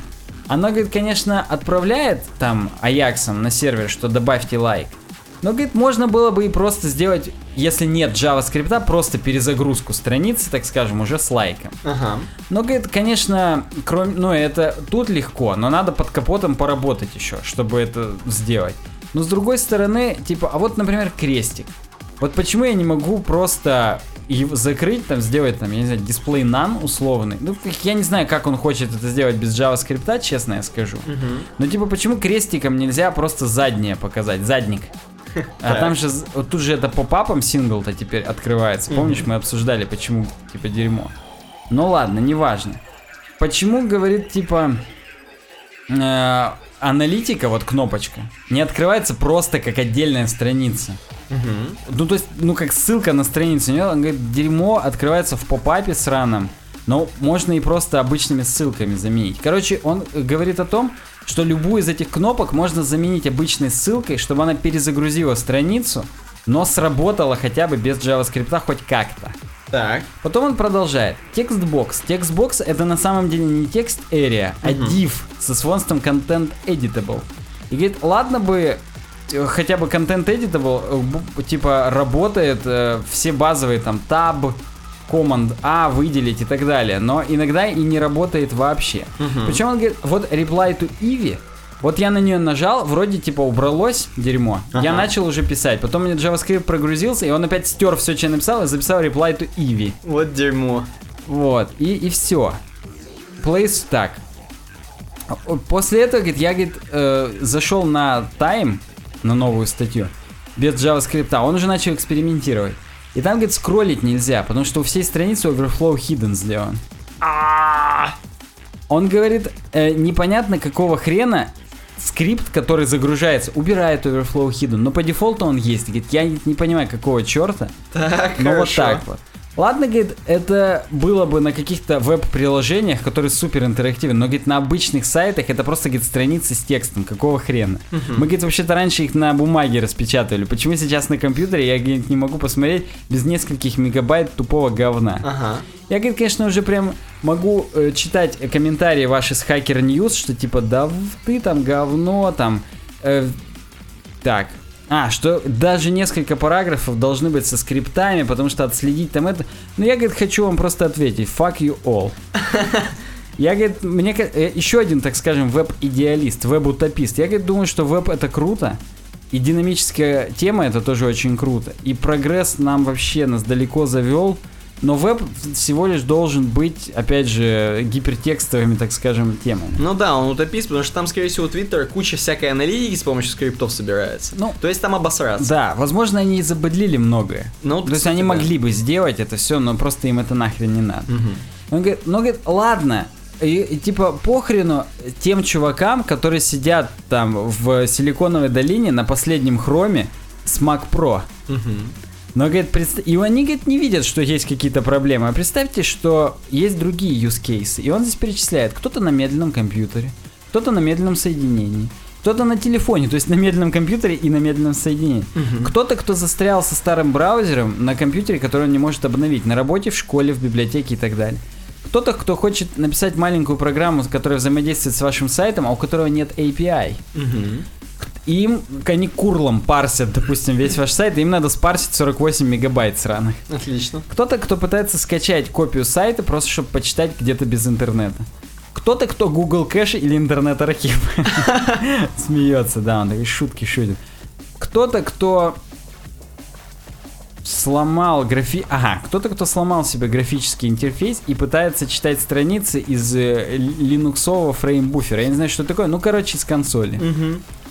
Кто-то, кто сделал твик к вашему сайту со скриптом, допустим, с какими-нибудь расширениями, который с вашим кодом, грубо говоря, соприкасается и не может работать.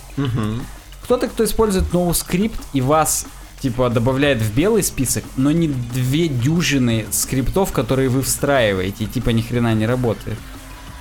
Ну, блин, Ну, а если, говорит, у вас cdn отвалится? И Да. на самом деле, вот за три года, сколько, нет, уже 6 лет практики моей, Мгм. отваливалась пару раз, даже Оул Карусель отвалилась на, эт- на той неделе. Кстати, тебе рассказываю.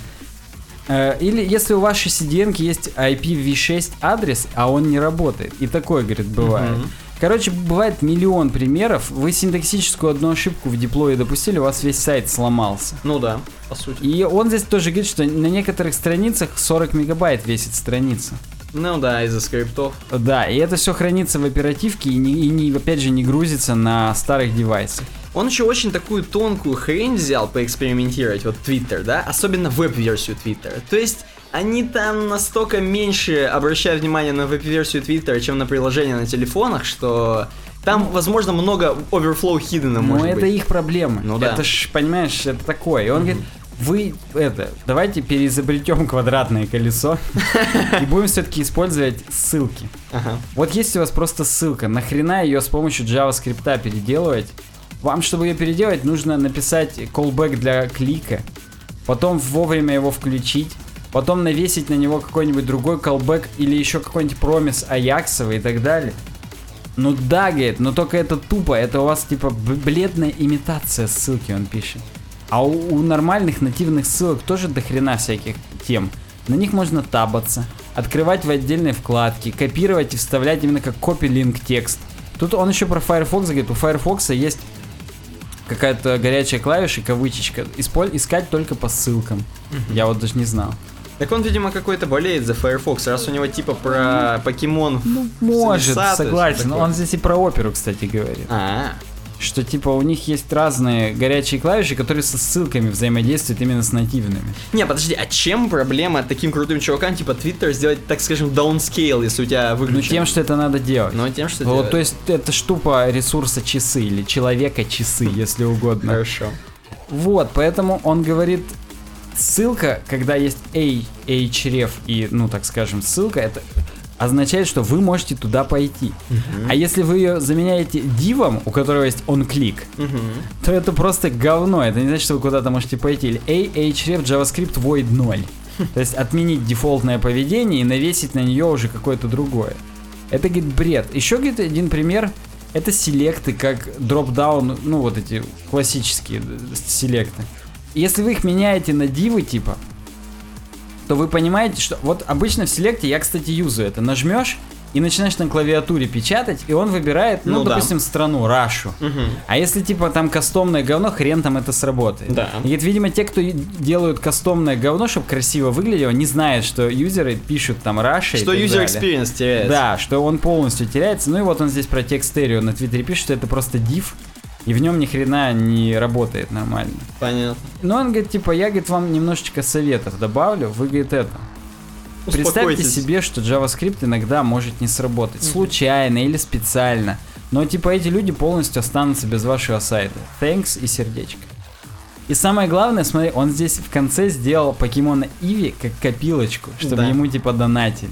Да, ну, да, да, Ну да. я не могу, он крутой. Но это еще один такой энтузиаст, будем говорить. Идеалист. Прикольно, прикольно, круто. Ему, кстати, самый топовый комментарий, говорит, я, говорит, тебе просто напомню, что у тебя в ком- вместо комментариев дискас сраный, который блокируется. Он такой, да не-не, это, это не баг, это фича. Отлично. Ну, в общем, да. Ну, а другие просто thank you. Вот такие комментарии. Охренеть. Ладно, переходим дальше. Frontender Magazine. Переменные в CSS, зачем они нам? Вот такая еще одна супер толстая тема. Мгм. Ой, не то смотрю, смотрю, сколько мы пишем и смотрю, сколько время. И я бы даже вот на ней только остановился, а остальную разработку порежем, потому что не успеем. Не, может не порежем, а перенесем. Ну, само собой. Да я, собственно, даже и... Давай и переменные CSS перенесем. Хорошо, потому что у нас сегодня разработка такая, что ее можно вжаривать каждый раз и... Да, я только вам скажу, что The Lodge на CSS Tricks теперь бесплатная. И Да. вообще, Крис Койер обновил CSS Tricks. Ну это кто знает, кто знает. Кто знает, тот поймет. поймет, да. И самое главное, что она потому бесплатна, что там все старье. То есть я просто понял, что ему некогда новый контент туда пилить, он ее сделал бесплатно и просто как легаси повесил у себя, что было, есть и, и пусть будет. То есть у него здесь все еще Learn jQuery from Scratch, это очень старый курс. Big версия 10 редизайн, хотя уже 14 версия у него.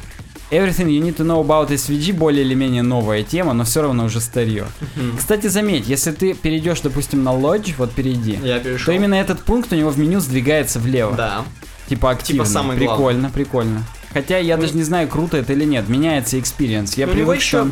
знаешь что, очень конверсионно сделано э, профиль типа морда.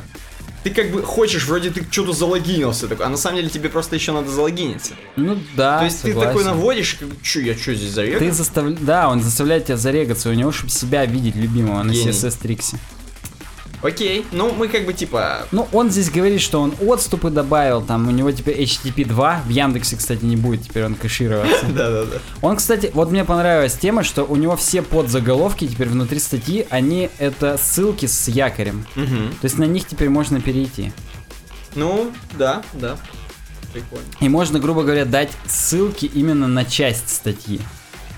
Ну вот так вот. Ну, здесь много всякого. Меня бесит, что отступы гигантские, пэддинги внутри контейнеров. Да, он любит такое много воздуха. Да, и я вот на своем маленьком ноутбуке у меня проблема, мне не нравится. Я понимаю, что если я вот сейчас так уме... Кстати, я уменьшаю, и у него контент, вот попробуйте Расширяется, Ctrl-Minus, да? он мало того, что расширяется, он еще влево остается, сдвигается почему-то. Да-да-да. Что, ну, как бы мы по букве F, конечно же, читаем. Но что-то это такое. Ну ладно, хватит критики. Э, Еще одна статья будет в следующий раз, почему я ценю по-настоящему адаптивный дизайн. И еще одна новость. Foundations for Email 2 Zorb выпустили, наконец-то, Zorb. Тоже, я так понимаю, в следующий раз углубимся, да? Ну, это некуда углубляться. Сейчас скажем, что они добавили SAS переменные, то есть теперь все очень похоже на Foundation for Sites. То есть все в одном месте, все конфиги настроил на SAS, и у тебя там внутри все То есть э, типа Foundation, ты сможешь типа верстать имейлы. Да, и оно будет выглядеть практически как сайт. Уже настолько абстракция, что ты уже будто бы просто лендинг верстаешь. А потом под капотом он уже это в HTML email превратит. М, У них вот все, кто знают, у них же был этот Ink. Ну так Inc это и уже и есть Foundations for Email, они его просто А, переименовали. То понял. есть это, это оно и есть. Это не это рестайлинг. ребрендинг, да, Ребрендинг. То есть там у них теперь все круто, собственно, HTML шаблонизатор. Повторюсь, вы уже будто бы верстаете лендинг, а на самом деле это потом под капотом переделывается в адаптивный email. Давай, переходим к твоему блоку. Переходим. На самом деле, опять же, быстро пробежимся, потому что здесь есть важное, важный блок тем, и есть несколько неважных тем, таких, ну, как бы таких быстреньких. Так вот, первая из тем — мечта оптимиста, история редизайна Snapster, отступившего перед натиском Инстаграма. Короче, просто коротенько надо сказать, что Snapster — это ВКонтакте, то есть это не Павел Дуров, это чуваки, которые ВКонтакте. Они сделали Snapster, чтобы как бы бороться с Инстаграмом на русском рынке, я так понимаю, в основном, потому что ну, вряд ли на американский можно зайти, там все-таки Facebook, Инстаграм связка. А здесь типа ВКонтакте и Snapster, так как у вас все, что есть ВКонтакте, у вас в Snapster, в основном фотки в смысле. Это именно про фотки тема.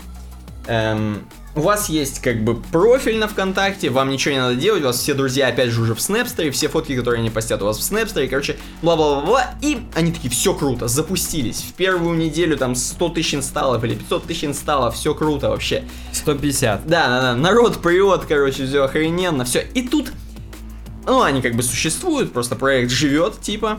А потом, как бы, будем говорить, retention, если это так можно назвать, он снижается, и как бы эм, количество активных юзеров снижается, и вот до 10 тысяч всего активных юзеров. Вовлечение, Вовлечение, да, если да. угодно. Эм, вот, собственно, как бы люди перестали заходить. Они максимум запостят через Snapster, а дальше уже все проверяют через и комментят через веб-версию, там, ну, через что угодно, но именно через ВКонтакте. То есть Snapster как бы отодвинулся на второй план просто для фотографий. Ну, он как бы должен был для фотографий, но все-таки люди хотели, чтобы он там жил, разработчики. Изначально да, причем. Олег Иларионов, он по Филу Шиллеру сказал, что Снэпстер пошел дальше. И Снэстер пошел дальше, да, они отказались вот от этой всей хрени, то есть они посмотрели на Инстаграм, что мы будем с ними боро- бороться с этой лентой. Короче, и сделали комнаты. Вот эти комнаты, собственно, про это и написано, что вот у них есть появились комнаты в и теперь можно создавать отдельное пространство для своих фоточек, то есть это в основном это, я так понимаю, celebrity будут пользоваться этим, потому что они будут постить в какую-то свою комнату, свой канал, так скажем, фотки, все будут комментить, опять же, фотками или комментариями, то есть и теперь уже со ВКонтакте никакой нет связи в основном, кроме залогинивания, то есть ты заходишь под Мгм, ВКонтакте мгм. учеткой, но у тебя есть несколько комнат, в которых ты постишь, у тебя нет уже твоей отдельной ленты, как бы... Меня теперь это Телеграм напоминает, только фото Телеграм, Да? так скажем. Да, согласен. С группами. Ну вот такое, такое прикольное решение, и как бы Олег Ларионов, я так понимаю, думает, что выстрелит. Он прям пишет, что выстрелит. Они используют там 4 к 3 пропорцию. В статье написано, что это не популярный формат, но вот как мы выяснили, на айфонах, собственно, 4 к 3. Так вот именно, я не очень понимаю, какого хрена. Ну, пацаны из журнал что-то затупили. Вот. Короче, ну, такая прикольная тема, то есть, кто заинтересуется, посмотрите, пощ- пощупайте Снэпстер, хрен знает, выживет он или нет. Теперь как бы это, в общем, они опростались, будем говорить. Да. То есть, теперь надо поднимать с колен. Самое смешное, что из Снэпстера можно в Инстаграм экспортировать сразу. Во ВКонтакте и в Инстаграм. Мгм. Окей. Ну, как бы такое. Ну там еще он говорит про то, что на них сильно набежали спамеры. И, в общем, их засрали из-за этого. Поэтому, они, ну, вроде как они сейчас все предусмотрели, алгоритмы переделали, теперь все хорошо. Ну, давай дальше. Дальше тоже быстрая тема, то, что Google делает клавиатуру для iOS. Я, если не ошибаюсь, нам... Собственно, Алексей Атаманов нам предложил. Да, да, я забыл имя. Да, так вот в 2013 году э, они, Google, разместили в Play Store фирменную клавиатуру свою. То есть именно такая гугловская клава. Мгм. Ну, у них-то давно можно было кастомить клавиатуру, в iOS недавно. Да, да, а в iOS как бы такое было. Ну вот сейчас уже, сейчас уже будет можно. И по данным ресурса The Verge, Google последние несколько месяцев разрабатывал версию для iOS вот этой клавиатуры. Источник уверяет, что пользователи клавиатуры смогут с помощью нее, ее, выполнять поиск, за- поисковые запросы в Google. То есть сразу с клавы будешь набирать в Гугле запрос. Охренеть теперь. Вот версия клавиатуры для iOS будет заметно отличаться от той, что доступна на Android устройстве. То есть, возможно, Android устройства даже будут немножко урезаны по сравнению с клавиатурой на iOS. Хотел сказать, с нашей клавиатурой. Ну да. Ну вот, короче, такая тема, тоже коротенькая. Дальше пойдем. Э, Раз мы уже перешли к Apple, собственно, то можно и начинать. Я Мы, да, я просто напомню, что мы прошлый подкаст как раз записывали одновременно с э, трансляцией, не могли нормально ее посмотреть даже. Да я, собственно, ее и не смотрел, потому что что там смотреть, все итоги ясны и да. Ну я вообще, на самом деле, надо сказать, что э, как бы чуваки с Apple девайсами-то нифига не увеличиваются. То есть у нас сейчас достаточно узенькая тема будет. Мало кто уже следит за всей этой темой, потому что, во-первых, нет денег ни у кого. Во-вторых, я не знаю. Ну, короче, мне, как мне кажется, у нас чуваки уже с Apple устройствами чуть-чуть поутихли, скорее всего. Я тебе больше скажу. Вот раньше я ездил в маршрутках, сидели люди с шестыми. Мгм. По улицам, на, просто тупо на пешеходных переходах шли с шестерками. Мгм. Вот как только они вышли, еще стоили 30, Мгм. 32, как сейчас помню, за 16 гигов. Мы еще тогда с тобой в ВУЗе учились, и Да-да-да. реально, ну или уже заканчивали, ну неважно, то есть это... Нет, закончили уже. Но на переходах шли. А сейчас почему-то обратно в маршрутках все с пятерками, с 4S. Все с Galaxy Nexus. Я не знаю, или шестерки все продали, и эти Да. люди, которые их купили на Авито, они на машинах просто ездят. Я, я их не вижу. Или просто я, ну то есть странно, у всех деградация. Да, слушай. Apple, де-. Apple деградация, так да, скажем. да, да. И вот как бы мы немножко так осветим все-таки эту тему про Apple, поэтому... В общем, прошла презентация. Э, в... Когда? Какого числа-то хрен? 21 Ну, 21 раз, да, неделю Да, назад. 21 И ты сейчас открыл какую статью на лайфхаке? Да, да. Да, ну вот здесь есть коротенькая статья, очень емкая, будем говорить, четкая. Итоги весенней презентации Apple, iPhone SE, 9,7-дюймовый iPad Pro и iOS 9.3. Так. Ну вот, чувак пишет, что iPhone SE, ну всем знаем, 4-дюймовая диагональ экранчика. Ну, то есть короче, форм-фактор 5S. как 5S, то есть не надо ничего не переделывать для них, но железо как бы крутое, как в 6S, кроме того, кроме того, что нет 3D тача, И все. и все. То есть и процессор, Даже процессора и 9 камера, умудрились уместить. да, все круто. И я, мы тут э, дискутировали в чатике, даже батарея по сравнению с 5S лучше, несмотря на то, что и железо лучше. Возможно, у розового самая хорошая батарея. Ну, кстати, да, да, розовый сильнее, я согласен. Суть в том, что я так понимаю, что Apple больше эту модель не позиционирует как для бедняков, как просто дешевый iPhone. Это просто как с хорошим железом, просто маленький. Я так Ну, понимаю. То есть Ну, под- стоп, он и дешевле. он стоит 400 баксов, самая, да, самая низкая модель. А в 16 наших гигов. реалиях 38 косарей. А в наших реалиях до хрена, да. Вот. Но, тем не менее, ну, 400 баксов вообще по американским меркам, да, дешево, потому что ты говоришь, брал за сколько еще Я тогда? за 704 новую брал. В Америке еще да, были, да, да. да, да.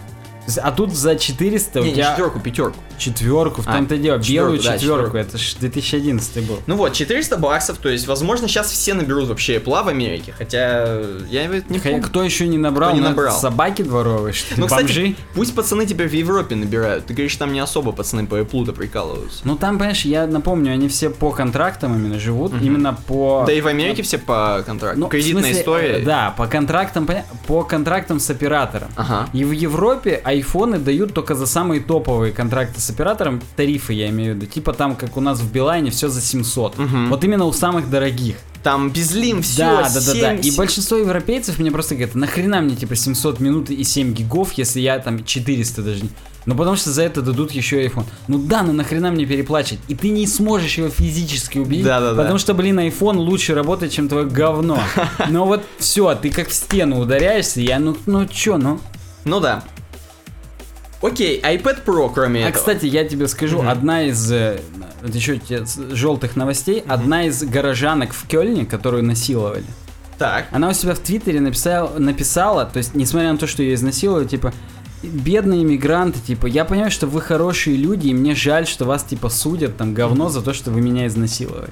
А, ни То есть, представляешь, насколько деградировать люди должны, чтобы вот, вот так у них Ну, логика работала. Там толерантность, я понимаю. вот, то есть, да. у толерантность, она уже настолько у них в крови, что просто я не знаю. Так вот, следующий девайс, мы немножко отклонились. Следующий девайс iPad Pro, который будет, э, то есть именно Pro-версия для крутых пацанов, где можно пользоваться Apple Pencil, вот этим стилусом. Она будет 9,7 дюйма. То есть она будет такая Но же, в как кузове iPad Air. Да, iPad Air. То есть они, в принципе, ни хрена не переделывали фабрики под, под девайсы, они как бы все так и оставили. Э, Вот, такая будет штука. Ну, можно не углубляться, просто это будет дорогая хренотень, минимум за 53 касика рубасов. Знаешь, в чем можно углубиться? В том, что младшая модель, то есть вот 9.7 iPad Pro, у него камера от 6S 12 мегапиксельная, а у Охрененно. дефолтного iPad Pro хуже. Охренеть можно. То Да. есть ты можешь вот на эту бандуру еще снимать. Но 9.7 не очень бандура, в принципе. Ну, появились, кстати, на 256 гигов айпадики. Хорошо. Причем и маленький, и большой просто добавили Хорошо в линейку, вообще. так скажем. Вообще нормально. Можешь такое снимать сразу. Вот, ну и э, штука, которую мы дальше еще обсудим, iOS 9.3, которая и как бы и факапнулась, и не факапнулась, надо еще посмотреть. Э, А я могу так сказать, для iPhone 5s, для iPad 2 и iPad mini первого поколения уже отозвали обновление, потому что оно кирпичит некоторых. Тем не менее, факапнулись. Кстати, Да. по-моему, в этом обновлении 9.3, если ты делаешь Unix Time, ну, Unix Time 0 или 1, А, да, да. тут тоже 01, кирпичит. 01, 1970, то вроде тоже кирпич. Ну вот я не помню, это в 9.3 или не в 9.3? очень хочется пробовать, Да, да. ну вот. Так вот, короче, ну тут чувак пишет, что просто в ней появился ночной режим Night Shift, изменяющий цветовую температуру дисплея. Он так красиво пишет, тем- цветовая температура дисплея. Я пытаюсь найти, не могу. В зависимости от времени суток защита определенных записей в заметках с, с помощью паролей Touch ID, горизонтальный режим в Apple News, который в России не работает, и многопользовательский режим на iPad, который будет полезен для учебных заведений. Улучшения коснулись приложения здоровья и поддержки Apple Car. Ну, короче, всем, чем мы в России пользуемся, Apple Car, короче, я ну, езжу. все, все важные для нас вещи, конечно, да. Да, ну, пойдем дальше про... Ну, мы... тут Т- TVOS. Новый апдейт для А, Apple кстати, TV, но да. только для нового, который с тач-пультиком. Я так понимаю, что это уже даже круче твоей версии на одну версию, то есть через На- одну. Ну, через одну, то есть на две круче. Да. Об- И новые ремешки для Apple Watch. Ну да. Кстати, стоимость самих часов упала теперь от 300 долларов алюминиевые. Но у нас, по-моему, от 28 или сколько мы смотрели? Да, ну так же, Ну, да. короче, до хрена. Это спорт, Да, комплектация. да, да. Короче, в общем, вы поняли, мы ходим тут с Саней в часах и нормально. Естественно. И с шестецками и айпадами Pro на 256. Вот следующая, короче, новость. Apple убила собственный, собственный браузер. Конкретно про Safari. Супер желтый но, логотип. Вообще, м, да. логотип. Да-да-да. Заголовок. Здесь очень крутая для наших слушателей фотка Джонни Айва. Зрителей. Для слушателей-то... А, или ты для них Да. пытаешься описать. Да, понял, фотка понял. Джонни Айва, который как бы показывает рукой, как он э, всех бы сжимал за яйца. Так вот, и здесь написано, вы просто неправильно его держите. То есть он показывает, как правильно надо держать. То есть не то, что Да. мы зафейлили, это вы неправильно его кушаете. Так вот, Несладко сегодня приходится сотрудникам службы поддержки Apple, которые вынуждены выслушивать жалобы относительно новой проблемы iOS 9.3.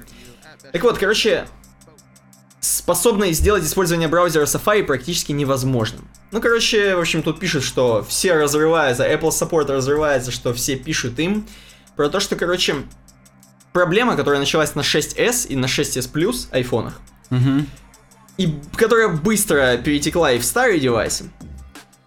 Короче, на если ты открываешь, допустим, ссылку из почты, или ссылку из iMessage, или ссылку, короче, ну, из любого другого приложения, и она у тебя открывается в Safari по дефолту, она у тебя и не, ты не можешь это сменить ни на Chrome, ни на что. Ну, понятно, Мобильный, да, да? То есть ты открываешь на мобильное Safari, оно виснет, и так виснет, что ты его не можешь не выгрузить ничего, и все, зависает по полной. И ты не можешь вообще ничего с этим сделать, короче, и, в общем, не помогает ни выгрузка приложения из памяти, ни перезагрузка устройства, ни даже сброс до заводских настроек. То есть у тебя так залипает Safari, что по полной залипает. Да уж. В то время как служба поддержки Apple хранит молчание, пользователи нашли способ, как вернуть возможность открывать ссылки в Safari. Нужно, короче, выключить просто JavaScript, о котором мы говорим весь выпуск, Ух собственно. ты, то есть все-таки работает. У меня просто, я тебе так скажу, я понял, у меня сегодня была эта проблема. Я хотел вам кинуть свои ботиночки в новом цвете вышли, и я как раз из почты открыл ссылку, и там, да, не Хорошо. грузил. Я только сейчас понял, какого хрена. Я думал, просто у меня 3G отвалился, я on the go был. Ну вот, да. Поэтому ты не можешь никак ни хромом, ничем не починить, ни любым другим мобильным браузером. В общем, Safari троит, так скажем. Я не знаю, насколько сейчас это все починили, не починили. Тебе там апдейты на iOS Мне прилет... Нет. 9.3 по-прежнему не было. 9.3.1. Кстати, iPhone 5 и iPad 2 не, iPad 2 не получат поддержку ночного режима в iOS 9.3. Оу. Я поэтому сейчас и не смог включить, потому что, да. Понятно. То есть они все-таки заставляют У нас тебя-то на 6s Plus, наверное, работает. Попробуй потом. Сейчас хорошо, я на часах попробую на своих на CarPlay. Так. Вот, окей. Короче, в общем, немножко факапнулись, точнее, сильно факапнулись, я считаю. В общем, про- при Стиве такого не было. Да. Пойдем дальше, короче. Просто неправильно держите, напоминаю. Алексей Атаманов, собственно, предлагает нам еще новость. Более углубленный, углубленный взгляд на Safari iOS 9.3. Э, в общем, что они там сделали, что они там сделали в Safari конкретно, да? Короче, Ну, я могу тут Давай, пере- давай, перехватить давай. тебя на секундочку. Э, адаптивное изображение Picture Element, короче, теперь поддерживается. И на iOS, и на Маке. Потому что на Маке тоже обновилось 11, сколько-то там, 4, кажется, теперь. Э, То 10, есть- 11, 4, да. та хрень, которая в хроме уже вот... Да, миллиард лет назад. Вот здесь был раньше только SRC сет поддерживался, а теперь и Picture Element тоже. Так. Что характерно, э, сам, сам V3C консорциум так и не договорился, какой из них главный. Но вот, да. Хорошо. Быстрый тап. Наконец-то убрали 300 миллиси... 300, 300, 300 миллисекундную задержку. Знаешь, нажмешь на ссылку, она сначала серым мигнет и Ага. только потом загрузится. Вот это наконец-то убрали. Охренеть. Да, потому что, е- ну, это только на, на iOS, то есть на компьютерах этого и не было. CSS переменные как раз поддерживаются, о которых мы поговорим теперь через неделю, потому что сегодня не хватило времени. CSS will change. Тоже такое свойство, в котором мы говорим, что вот изменится там трансформ. И за отдельно уже GPU слой на железе выделяется и быстрее работает. Так. Жестовые ивенты на Маке появились. Именно на iOS 2.0 еще были. Всякие типа там увеличить, добавить. Хорошо, на далее. S2.0 это хорошо вообще. Вот теперь на Маке появились. Ну причем именно через API, то есть они так-то и так есть. Я сейчас зрителям это показываю, но вот теперь именно через API можно это ловить и там жопу показывать в этот момент. Прикольно. Ну у меня ни, ни- ни на что больше не хватило сейчас. чего? Воображение? Новые диалоговые окна теперь как в хроме выглядят. Ну, собственно, ты можешь продемонстрировать на майке это или нет? А или оно только на iOS? Да, как тебе сказать, на Маке оно уже у меня в бете в какой-то появилось, А, есть на iOS тоже, ну вот как? эти закругленные окна, короче, превратились Да, в да, более в квадрат- менее закругленные. Менее закругленные, да. Бордер радиус, короче, сменили нормально. Ну, типа того, да. Так, ну здесь еще про shrink to fit атрибут для viewport, который так никто и не понимает. Мгм. И говорит, давайте посмотрим, что это значит.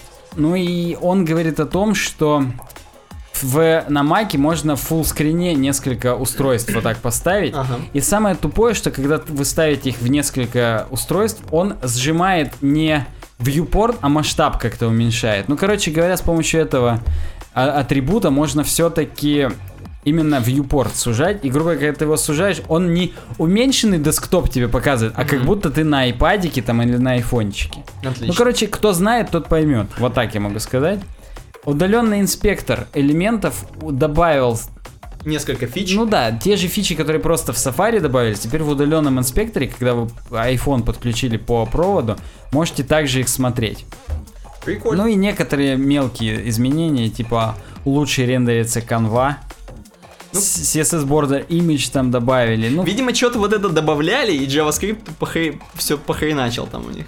а, ты имеешь в виду, возможно, из-за одного из этих изменений. Да. И, ну, может быть, может быть, не знаю. Здесь как бы есть комментарии, причем самое вообще хипстерское, что можно, здесь виджет комментариев Google Плюса встроен. Я видел, потому что моя сразу аватарка поймалась да, там да, всё. да, ой. Да. Ладно, давай дальше. Дальше, собственно, такая тема уже более бодрая про Apple, мы как бы все еще не отходим от них. но- Тема вспышка. Тема вспышка, да. OS X, именно OS X, то есть 10 версия, э, 5-15 лет ей исполнилось. То есть в 2001 году, 24 марта, запустили вот эту десятую чита. Вот это вот. Чьи-то гепард переводится, Да. да, у них кошки же. Вот, так что, собственно, давно здесь сидят они. Празднуем, да. Да, а у тебя, подожди, с какого, с какой версии у тебя... С- э, да. Перед Snow лайном, Leopard? перед лайном. Снова леопард, да, ты прав. Да-да-да. Охренеть, лучше меня знаешь. Окей, последняя тема, короче, из этого блока — смерть Инстаграма для брендов. Представляешь, у меня на свадьбе будет вопрос для гостей, кто лучше меня знает. Какая первая версия у Санька была Мака? И ты такой, снова леопард, и тебе хоп и кружка выигрываешь. Отлично вообще. Да, ладно, идем Так дальше. вот, последняя тема из блока, собственно, смерть Инстаграма для брендов. Короче, тема, которая написана на тех раньше, очень хреново, на самом деле, освещает все, потому что, короче, типа, они здесь пишут, что на этой неделе, в начале этой недели, Инстаграм поменяет свои алгоритмы выдачи. Уже Именно- поменял здесь написано. Здесь написано, что поменял, да. Так. Но мы как бы загуглили, ни хрена не поменял, как бы действительно. То есть все еще пока по-старому. Инстаграм все еще выдает твою ленту, как она и должна быть, в порядке очереди, так скажем. Так, или Вот. стека. Да, но они вот несколько месяцев будут тестировать, все смотреть на отзывы. На Ирландии проверять, На как Ирландии Facebook. проверять, ну, это да. же фейсбучное, то есть я Да-да-да. да. И будут менять выдачу примерно так же, как в Фейсбуке. То есть, да, будут вам интересные всякие штуки вперед. Возможно, вы даже не зафоловили этих людей. Вот, но пот- потихоньку... Они сначала просто сделают, что более интересных чуваков из ваших подписчиков показывают. То есть сначала вы будете там, возможно, видеть какого-нибудь там известного чувака, а потом в конце там ваших друзей, которые вам вообще нахрен не интересны, да? Хотя, скорее, они вам больше интересны. Вот. Но потихонечку они будут уже и рекламу вкрапления делать, потому что они пишут, что на Фейсбуке это все охрененно растет. И выручка растет на Фейсбуке, и чуваки смотрят больше на Фейсбуке, так сказать, опять же, retention там и т.д. Ты имеешь в виду, что это Конверсию повышает. а- а- оправдано с точки зрения Да. увеличения? Да, понятно. они, конечно, посмотрели, что вот весь мир, который, а то есть Америка, которая сидит на Фейсбуке, Это они- весь мир. Это весь мир, да. Они больше платят, они больше смотрят, короче, и поэтому этот алгоритм хотят применить на Инстаграме, чтобы, опять же, монетизировать больше Инстаграм. Вот такая новость, короче, будем, в общем, смерть Инстаграм. Мгм. А, Вот, собственно, можно переходить к, к блоку WordPress, я, правда, не представляю, что там, но давай. Да как тебе сказать, что там? А вот э, я прослушал. Сколько они месяцев-то тестировать будут? Да несколько месяцев. То есть просто soon, что Да, да, называется. да. Coming soon, понятно. Few, few months. В основном несколько новостей про новые плагины. Первый из них я просто сейчас смотрел в Инстаграме, как раз ни хрена не Ни хрена, изменили да. пока. Ч- Пишите CSS в кастомайзере с помощью плагина Advanced CSS Editor. Короче говоря, я это видел во многих, так скажем, премиум темах, Мгм. когда прям в кастомайзере есть блок CSS, и там можно писать. Но здесь отличие этого плагина выгодное тем, что прям в реальном времени применяется. Очень круто. Ну, если Пусть X кастомайзер это круто, тогда очень круто. Но на самом деле я, конечно, кастомайзер считаю говном, поэтому да. Хорошо. И на WordPress 4.5 особенно это будет круто работать, потому что там добавят такой API, как Selective Refresh, и можно будет обновлять только те элементы, которые, о которых мы пишем в CSS. И там еще, заметь, можно выбирать на каком экране, то есть там типа медиа запрос будет, что у пэшек только на телефонах добавлять отступ. Ну, короче, блин, прям типа круто, программирование мышкой. Хорошо. Э, Здесь также нам говорят о том, что э, релиз 4.5, опять же, да, у него будет много улучшений кастомайзера, потом посмотрите в других соответствующих видосах. И поскольку будет имплементация вот этого выборочного рефреша для виджетов, а я тебе, Никита, напомню, в кастомайзере можно теперь и меню, и виджеты менять, сайдбары, так скажем, то нам нужно ADD Theme Support в темах прописать Customize Selective Refresh Widgets, а то не будет работать, потому что фича все еще экспериментальная. Вау. Не забыть вписать в темах. Хорошо. Так, э, кроме этого, у нас тема WordPress принимает новые стандарты accessibility для тем и плагинов для, ну, собственно, для директорий. И они соответствуют э, стандартам V3C, который называется VCAG. Я не знаю, как расшифровывается. Web Content Accessibility Guidelines. Узнал, как расшифровывается. Хорошо. Короче, это прям стандарты чуть ли не мировые. И э, уровень АА WordPress теперь отвечает. А, ага. Да, что включает в себя HTML-семантику, цветовой контраст, контраст, контраст, Алькатрас. да, клавиатурную доступность. Ну, видимо, чтобы там табаться можно было между формами. Опять же, не знаю какую, но вот да. Мгм. Изображения и иконки, и лейблы. То есть э, будут теперь в, те, в директорию принимать только Accessibility Ready Themes. И обсуждается какое, создание какого-то плагина, который будет автоматически проверять. Типа он сказать, блин, вот у вас тут вот дерьмовые, нету, Нейронная сеть нету лейблов там у картинок или что-то такое. То есть, да, нейронная сеть у нас все тонкой нитью по всему подкасту проходит. Так что посмотрим, посмотрим, как быстро они это прям запилят. Я имею в виду автоматический плагин. Я думаю, нам на VP Tavern об этом расскажут. Следующая новость. Новые версии VP CLI после 23.0. Ты просто напомни нашим слушателям и зрителям, что такое VP VP CLI. CLI это консольная утилита для управления WordPress, для обновления, установки тем плагинов. Я постоянно ей пользуюсь на локалке. Это тупо быстрее, чем заходить в админку и что-то там накатывать. Ты настолько ей пользуешься, что даже снял видео на этом канале. Да, да, оно уже, конечно, немного outdated, Но все равно. В хронологически, но по смыслу все еще работает. Но наша, наша новость-то как раз о том, что версии до 0.23 не будут работать с WordPress 4.5. Фак, надо переснимать. Да, да, и как раз придется переснимать, потому что там прям изменения некоторые в работе, и надо обратить внимание, если вы обновляете WordPress, там меняется поведение с тем, как он подгружает настройки только из wp-settings.php. А WP CLI использует кастомный WP Settings CLI PHP. И вот там у них конфликт. Блин, я так хотел, знаешь, на старое видео сконвертировать наших пользователей, слушателей и т.д. и т.п. Можно сконвертировать, Блин, еще успеть. А, да оно... они не установят 4.5 все Но равно. неважно, оно имеет, так скажем, археологический интерес. И сам... Надо только саму версию обновить. Э, Команды-то те же самые. Ну да. Фредерик Тоунс, более известный как автор плагина V3 Total Cache, отмазывается, что все нормально, мы не забросили плагин. А в чем была проблема? Проблема была в том, что плагин 10 месяцев не обновлялся, а недавно обновился только для того, чтобы пропал вот этот бэдж, не тестировалось с вашими версиями WordPress. Обновили просто, чтобы дописать, что тестировался, что с 4.5 нормально работает. И он отмазывается на самом деле. Ему Джефф прям написал, типа, Фредерик, ты это, ответь, какого хрена? И он пишет, слишком много нам в саппорт пишут, мы зашиваемся, практически некогда делать плагин, только платный саппорт оказываем. И Они то уже все плохо. бабки только гребут, по-моему. а и то их недостаточно, чтобы команду расширить. И вот Джефф говорит, что мы час по скайпу с ним разговаривали как раз по этому поводу, что Ага. вот, да. И он говорит, я хочу прям, чтобы в W3 Total Cache жил, будет жить.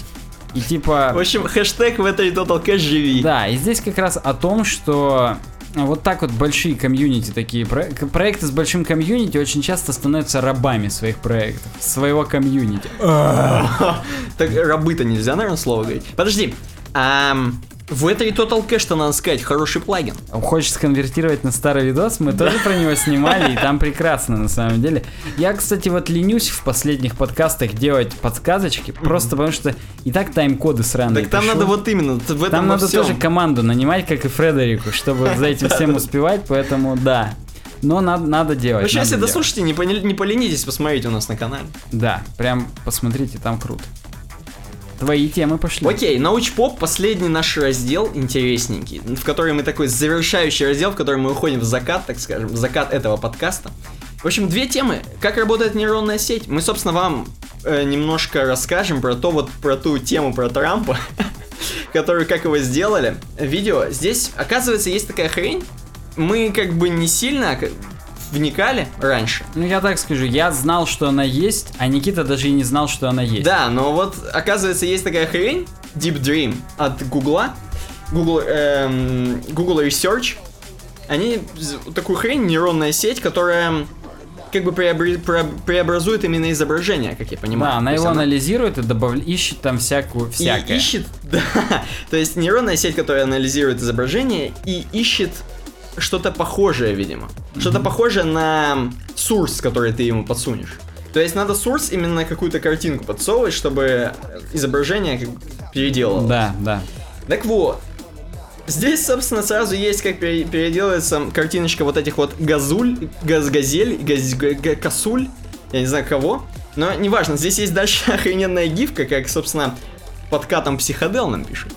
Вот, охрененная гифка, как она тоже переделывается в различные изображения. Там прям есть сурсы на гитхабе, Есть как сурсы. видосы конвертировать в такое дерьмо. Да, есть несколько видосов, собственно. В общем, охрененный видос вот этот вот, с- блин, ну просто с дискотекой, конечно, посмотрите, психодел. Вот. И можно перейти дальше. Он пишет, что на Хабре появился перевод поста, с которого все и началось. То есть можно перейти на него. Здесь-то как бы такая обзорная статья, а вот здесь именно как, как нейронные сети рисуют картины. Но Я все-таки дискотеку-то включил, там нормальная тема. Да-да-да, там хорошо забирает вообще.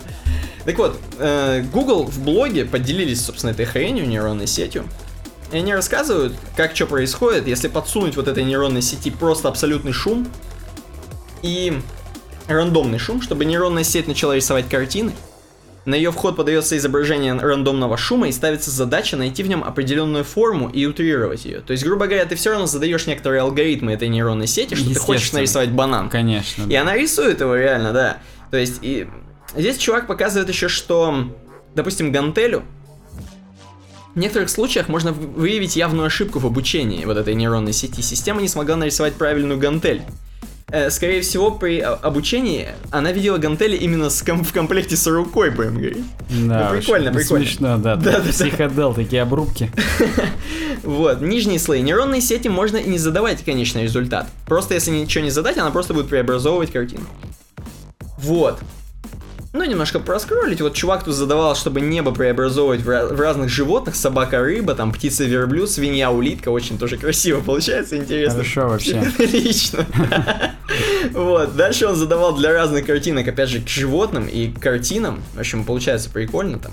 Из елочки получилось такая Здание. здание такое. Из красивое. горизонта башни и пагоды. Да-да-да. Ой, там дальше он, короче, вообще просто практически подсовывает опять же шум, и там у него начинается выходная картинка, просто там жесть всякая. Охрененные какие-то соборы, какие-то пейзажи, какие-то пагоды, да, то есть, ну, до свидос. В общем, вот такой вот прикол. эта сеть имеет от 10 до 30 вложенных слоев с разным уровнем абстракции.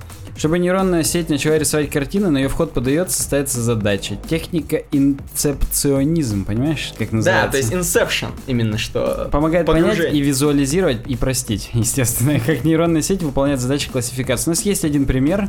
Я вам сейчас покажу следующей вкладке. Ну да. Там жу- жутенько довольно-таки, жутенько. Да, почему-то получается именно жутенько. Хотя казалось бы, да. Но он глаза почему-то именно ищет здесь. То есть это ж это ж какого-то сайта, это же не с гугла, а практически deepdream.com, типа того. И там, видимо, у них свой алгоритм, что искать в основном животных и глаза. Ладно, давай перейдем к последней нашей научпоповской теме. Как измеряли Луну? В общем, статья рассказывает про то, что до Луны-то было сложно долететь раньше. Да ну нахрен, а сейчас легко? Сейчас легко все вообще. Илон Маск спокойно все модули тебе откинул, они все вернулись, ты улетел. Все хорошо. улетел, все вернулось. Все вернулось. Да, так вот. А раньше было сложно до- добраться, на самом деле, до Луны, поэтому чуваки в СССР еще придумали всякие способы, как это обойти. И они... То есть они... В чем была загвоздка? Чтобы узнать свойства поверхности Луны, да, надо было прилуниться. А чтобы прилуниться, надо было знать свойства поверхности, собственно, чтобы прилуниться. Ух ты, охренеть. Поэтому ты как бы не мог сесть на ракете в какое-то дерьмо, которое, допустим, из жижи состоит или из пыли, да? То есть ты должен был понимать, что вообще такое Луна. А в 60-х годах не знали, что такое Луна, из чего она состоит, и как бы что там что-то твердое, или жидкое, или газообразное. Так вот, короче, чуваки придумали несколько девайсов, которые они поставили на Земле. Для решения задачи в СССР начинаются наблюдения по методу искусственной Луны. В разных районах Советского Союза ставят мачты, на которых поднимаются и опускаются диски диаметром несколько метров. Искусственные луны. То есть здесь есть вот на фотке, собственно, такие диски, которые крутятся, как я понимаю, и отражают, ну, солнце тоже, как бы луна же отражает солнце, поэтому, Мгм. собственно, и вот. Так. Диск размещался на горе, радиотелескоп под горой. И они как бы направляли туда радиоволны. Начало 60-х. Здесь такие очень эпические картинки, действительно. Сегодня Крым. Как вот это раньше выглядело? Вот он на горе стояла, собственно, и это обломки уже. Я причем был в Судаке, не видел, конечно, эту хреновину, но да. Ты... Окей, диск имел те же угловые размеры, что и Луна, и находился на той же высоте над горизонтом. Поверхность диска представляла собой абсолютно черное для радио... радиоволн тело. Вот, вот тут, собственно, обломки этого черного. э, Ну. Это под этот, под яйца подставочки. Это Чёрный. как для в студиях для звукоизоляции конусы. Согласен, вот эти. это оно, Да. это оно. С помощью радиотелескопа команда под руководством профессора Всеволода Сергеевича Троицкого измеряла интенсивность инфракрасного и радиоизлучения от диска. И они посылали всякую разную длину волн от от 0,80 мм до 70 см. То есть, охренеть, разные волны посылали. И просто смотрели, как, собственно, реагирует эта шняга. И тут здесь картинка. Вот диск, нуль и луна. Затем диск опускали, измеряли радиоизлучение от неба и настоящей Луны, сравнивали с эталоном. И как бы они просто сравнивали, чтобы у них получилось конкретно... Ну прикольно. Так же, как Дельтой мерили, так сказать. Да-да-да, мерили. Ну, тут собственно, пишут, что кого.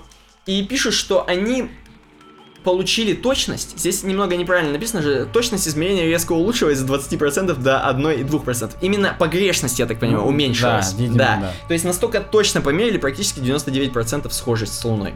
Ну и они поняли, что с помощью радиолокатора определили коэффициент отражения радиоволн, зная, что коэффициент зависит в основном от плотности материала, и они как бы изучили плотности. Они поняли, что там земные горные породы, здесь это бла-бла-бла, Короче, в общем, они в 2-5 раз легче, чем земные породы. Лунные На породы. пенопласт там, то Да. есть вместо Земли. А, да, с помощью радиотелескопа исследуют собственное излучение Луны. Эм, короче, здесь написано, что теплопроводность грунта мала, там такая хренотень. Она как бы, сейчас я найду, тут именно написано, из чего она состоит. Собственно, есть видео от Троицкого. Нет, тут написано 57% оксида кремния в скобках кварц, 16,5 оксида алюминия в скобках корунд и 7,5 оксида железа. Ну вот- ну, как бы не, не газ, как Юпитер. Да-да-да, то Там есть это свидос. Все-таки твердая хренотень, на которой можно прилуниться. Хоть и пористая. Да, в феврале 66-го 100-килограммовая станция, 100-килограммовая всего. То есть сейчас у Илона Маска, мне кажется, там тоннами весит хренотень. Э, э, подожди, я так думаю, может быть, поэтому там и э, гравитация маленькая, потому что сама Луна мало весит. Ну и да. к ней ты слабее из-за этого притягиваешься. Мгм. И продавливаешь пространственно-временной континуум по Эйнштейну. Да-да-да. Вот, и ви- видишь, тут именно характерна очень большая рыхлость. Пористость, то есть пористая Ну, Луна. пенопласт, я уже да, сказал, как губка, да. да-да. Так вот, вот эта хренотень, станция Луна-9, совершила первую в истории мягкую посадку на другое небесное тело. Фотоснимки показали, что вместе, вместе посадки отсутствует толстый и рыхлый пылеватый покров, в который мог бы утонуть лунный корабль, что поверхностный слой обладает достаточно высокой несущей способностью, и что самое главное, опасность при посадке, э, и что главная опасность при посадке аппаратов, по-видимому, будет представлять не пылевой слой, а неровность рельефа. То Это как, горы, это как ямы под этим, под лужами. Вроде не видно, на луже хоп, да плоп, колесо пробил. да, да, да. И вот можно, собственно, у своей, у своей Луны 9 колесо-то и пробить. Ну, вот, собственно, фотка самого. И как бы вот такая интересная тема. То есть вот как раньше изучали. Я только вот не понимаю, какого хрена мы первые отправили станцию, а людей не отправили. Но, понимаешь, это все-таки более серьезная тема. Это к Илону Маску уже все вопросы. Ненавижу. Я добавлю всем в конец такой одной строкой. Реголит это хороший диэлектрик. Его диэлектрическая проницаемость равна 3,36. Хорошо. Да. И надо переходить к завершению. Здесь у нас есть, так сказать, этот А Боинга? обоинка, да. Я причем даже не знаю, как найти. Скинь меня сейчас в этот, в Телеграм последний. Щас Или лучше скинь в Slack, в Чикс куда-нибудь. А ты хочешь э, найти, как мы ее Из- преобразовали? измененную версию, да, чтобы не скучно было. Сейчас, сейчас, сейчас, сейчас, найду, подожди, да. Я как бы ее уже нашел, просто, блин, как ее сейчас форварднуть. Да, Я сейчас просто правой кнопкой copy image. Я и говорю же в Slack. Ну ладно, похрен. Не, подожди, подожди, подожди, копи, копи есть. Так, Slack, Чикс.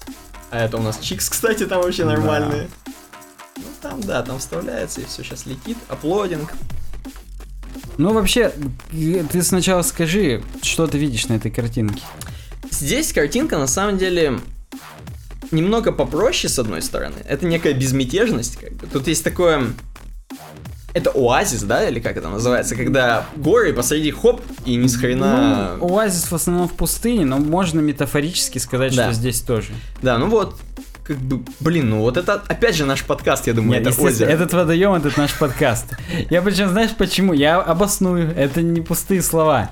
Я вот э, неоднократно читаю историю, вот вроде Земля, да, вот вроде мы, у нас уже миллиард спутников, мы все знаем. Мгм. А все еще иногда находят какие-то скрытые долины в Гималаях, которые только на вертолетах даже не долететь, надо сквозь 100 пещер пройти, чтобы туда попасть. Вот одна из таких долин это наш подкаст. Мы как бы незаметны на, Мгм. Э, на земном массиве Ютуба. Но если нас уже найти, то там просто кладезь всяких материалов и так далее. Ну ты можешь открыть теперь Я могу, преобразованную. да, преобразованную теперь версию Как ты думаешь, кто вот эти вот? Это не наши слушатели? Я не знаю. Вот тут парочка наших слушателей сидит, я уже вижу, у которых две башки с разных сторон без жопы, такие животные. Вот нога у одного из наших слушателей, причем три почему-то, не четыре. Подожди, так и зрителей получается. Нет, нет, зрители, они в небе. Вот все вот эти вот конусообразные А. павлины, всякие, всякая дичь, боровая, возможно. Это наши зрители. Тут один из страусов, он подходит на водопой к нашему подкасту. Это те, кто комментирует. Они причащаются, будем говорить, приливают. Это страусы. Нет, мне, я, мне видится тут пару страусов.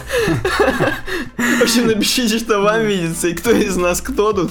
Да, где, где, где здесь кто? И я вам напомню, что подписывайтесь на нас в соцсетях ВКонтакте, в Твиттере, в Фейсбуке, в Инстаграме, в Гугл Плюсе. Ставьте отзывы и, и пишите... Тьфу, нахрен. Пишите отзывы и ставьте звездочки. Ставьте отзывы, пишите звездочки. В iTunes. С вами были Никита Тарасов. я Александр Гончаров. Пока. Пока. Preparing to record, press Shift Command 2 to finish. Алексей Атаманов про новинки Apple. Работа, стикеры, фоточки с отпуска. Научпоп Никита. Погнали.